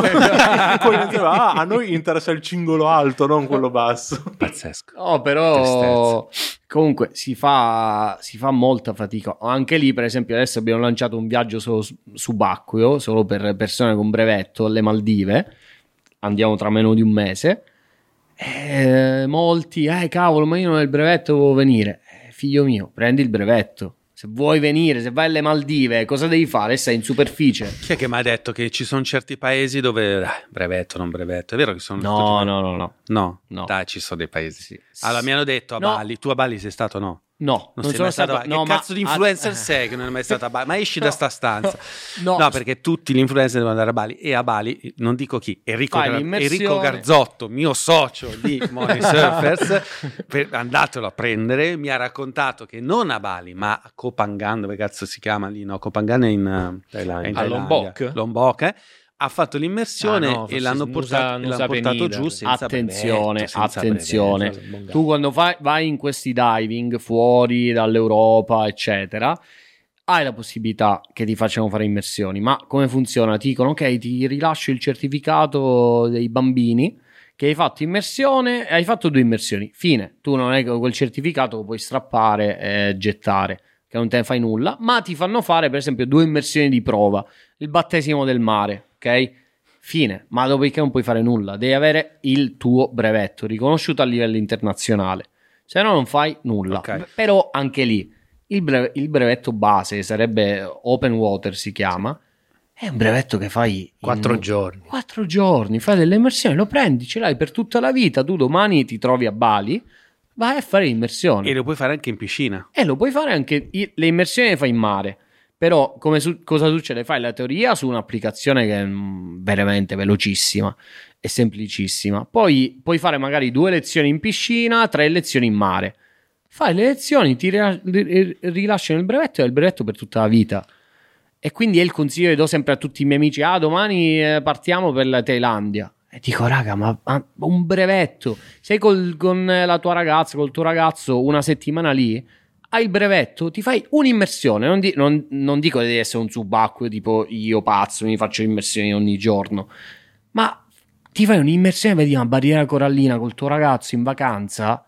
Eh, ma che figata è? Quando ti ricapita? A Milano, a barriera corallina dei Navigli, ragazzi. cioè... Sì, devo dire che è una di quelle cose che poi effettivamente tutte le persone che la fanno diventano ossessionati. Poi. Sì, sì, perché quando cominci a respirare sott'acqua è finita. Io tutte le volte, anche quando parlo con mia mamma, lei ha fatto snorkeling, in, sì. cioè proprio in, snorkeling sul mar uh, lì in, in Egitto, no? proprio la base sì, della base. Mar Rosso. E tutte le volte mi dice: Ma tu non sei ancora andato a vedere il Mar Rosso? Ma devi andare. Il Mar cioè, Rosso cioè, è assurdo. È in fissa è totale. Cioè, lei ha girato tutto il mondo, ma se mi dice qualcosa, mi dice andare lì. Mar Rosso, perché ha dei colori unici al mondo. C'è la barriera del Mar Rosso si chiama Mar Rosso, mm-hmm. cioè è veramente... E c'era una visibilità che pazzesca. Il giorno peggiore è come il giorno migliore sì, che è in sì, Thailandia, sì, sì, cioè sì. una cosa, dici oddio, me, mi hanno messo finalmente gli occhiali con sì. la gradazione. Sì, cioè. sì, no, il Mar Rosso è, ha dei colori folli, folli davvero, sono stato l'anno scorso, però ho beccato i giorni un po' così e anche delle persone un po' così che non mi hanno aiutato nelle immersioni. Ok. Um, sì. E invece, qual- cioè, quali sono i posti dove consigli di andare appunto per fare... In Italia? Sì, un, sia in Italia che all'estero, cioè il top eh, della, delle immersioni in Italia e all'estero. Ah, in Italia ti ripeto 100% la vabbè eh, giochiamo in casa ti dico in Sicilia le isole okay. tutta la vita cioè, quindi fai... Pianosa le, le... Pantelleria Pan- Pantelleria Linosa eh, scusa Pianosa Lampedusa Favignana c'è, c'è il carcere Favignana Marettimo okay. eh... ah anche Favignana anche di là ah. Favignana Marettimo Ah. È il gioiello. Ah. Marettimo è un posto dove vorrei vivere. Ah. Proprio con la barba bianca al porto. Eh. Ma che è quella vicina a Favignana, no? Accanto sì, di ah, fronte davanti a Trapani. Dove passano i ragazzi e ti dicono zio Marco come va? Tutto bene? Eh, va bene ragazzi. Proprio invecchiato lì. Quello sarebbe un bel posto. Sì. Però sì, le isole 100%. E poi vabbè c'è la Sardegna che è assurda però comunque la Sardegna è proprio super wild, mi manca tanto perché l'ho praticamente vista zero. E poi ci sono tanti, tanti punti, c'è per esempio l'isola d'Elba è assurda, l'isola d'Elba è meravigliosa, c'è l'isola di Ponza, ci sono le Tremiti, però isole. Isole. Isole. L'importante che sia un'isola. Poi sì. non so se c'è ancora, ma all'isola d'Elba c'era una scuola di apnea sì. Catabassis, non so se c'è ancora, avevo Beh, conosciuto cre- il cre- proprietario in, Credo di sì, Egitto. ma eh, poi praticamente sono diventate, ormai la maggior parte di scuole apnea sono Apnea Academy con Umberto Pellizzari, ah. credo comunque di sì. Ma comunque cioè, ci sono tanti, attenzione, eh, ci sono tanti ragazzi che fanno apnea eh, apnea, comunque si avvicinano al mare, immersioni. Però eh, secondo me vanno proprio spinti, vanno invitati. Quella cosa dei, dei, viaggi che ti dicevo con Sivola è stato un test per dire. Poi abbiamo iniziato con dei viaggi aperti sia a chi ha il brevetto sia a chi non ha il brevetto per fare le attività di snorkeling. Quindi ti porto a vedere lo squalo balena mentre fai snorkeling. Ma squali non... in Italia, quindi ci sono gli squali in Italia? Dov'è che ce n'è? In Italia ci sono, ma non li vedi. Perché, perché? Non, perché, eh, perché non, uh, non, ci sono le condizioni, non si avvicinano, è proprio difficile. Ah. Beh, cioè, ogni, ogni, tanto nell'Adriatico, nella sì, zona sì, mia, ne vedono. Eh. Anche squali bianchi, cioè mi ricordo quando ho avvistato e Squa- ripreso uno sì. squalo bianco di, ma di 5 Sì, sì, sì, lo però lo dicono al telegiornale, cioè sono eventi eccezionali ma, eh, che si facciano eh, vedere. Sono eventi eccezionali, sono eventi di squali che si avvicinano alla spiaggia magari per partorire o disorientati, lo squalo bianco nello stretto di Messina ci sono tanti avvistamenti, ma non esistono delle... Ecco, gli squali grigi, Lampione è uno degli unici punti del Mediterraneo dove puoi avere la possibilità di vedere squali. E io li ho visti. E però non sono magari squali che mh, mm, riesci ad avvicinare tanto eh, perché si spaventano immediatamente. Magari per ve- vederli molto da vicino devi fare immers- immersioni tecniche con altri sistemi di respirazione che non fanno le bolle, non si ah. spaventano. Un casino. Cazzo. Sì. E quindi tu, cioè, comunque tu non hai mai paura quando vedi uno squalo? Cioè. No, su eh, questa frase è la. No, no. È la stronzata ti... che potevi dire più grossa no, che c'è. No, no, questa frase è, ti dico, è la mia. Ti dico no. Ma faccio sempre un paragone. Ma è proprio zero. Cioè un... Ti faccio il paragone. Buttarsi col paracadute, andare a filmare uno squalo sul muso. Eh, io sono per andare a filmare uno squalo sul muso. Mi dici buttar, buttiamoci domani col paracadute? Ma neanche se... Ma non lo farò mai. Ma perché mi spavento troppo, cioè, magari prima o poi passerà quella roba là, però è il paragone che faccio sempre quando vedi qualcosa che ti fa dire "Ma cazzo, ma questo è pazzo". E io lo squalo, boh, ce l'ho ma lo squalo ti attacca solo se non capisce cosa sei, se sei in acque torbide, sì. tendenzialmente se tu poi, sei in acque ah, pulite. Attenzione, eh, poi in immersione cioè, proprio stiamo parlando dell'impossibile. Sì, non cioè... esiste il subacqueo durante l'immersione. Sì, magari un incidente su 65 milioni. No, perché te... Ah, questo è interessante, però. Perché eh, sott'acqua tu comunque. Ma perché lo squalo è, è, è, un animale che attacca dal basso verso l'alto e comunque attacca. Ehm cioè, Così. gli incidenti quali sono? I surfisti. Che si scambia per la foca. Persone che stanno nuotando. I surfisti. Sì, sì, la foca, un grande pesce, comunque è attirato da quella cosa è... Infatti, perché lo squalo tigre che hai visto prima sono a sabbia? Perché stanno, si fermano a sabbia a 5 metri, fanno feeding, gli danno da mangiare, ma stanno a sabbia. Lo squalo non andrà mai ad attaccare qualcosa che sta su, per terra, per, sul fondale. E quindi non esiste l'incidente del subacqueo mentre fa l'immersione sta filmando è stato sbr- ucciso. Può esserci l'incidente, l'incidente, ma non è il pericolo, capito? Cioè io di immersioni con, squ- con squali ne ho fatte ed è sempre stato... La percezione è sempre l'animale che ha, ha super paura di te. Cioè ti guarda e poi va via.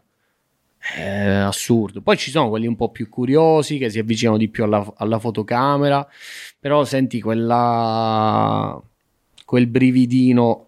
Un po' lo senti. Eh, sì, un po' lo senti.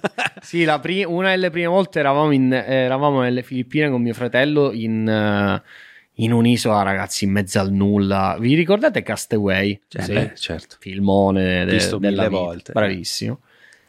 Castaway, cioè noi arriviamo, in, si chiama Isola di Malapasqua, eh, nord delle Filippine, il nulla cosmico, cioè c'è l'isoletta piccolissima con mh, mm, tipo quattro diving e due ristorantini. Cazzo che posto! Sì, e il villaggio troia. interno, cioè il villaggio proprio dei, dei, local.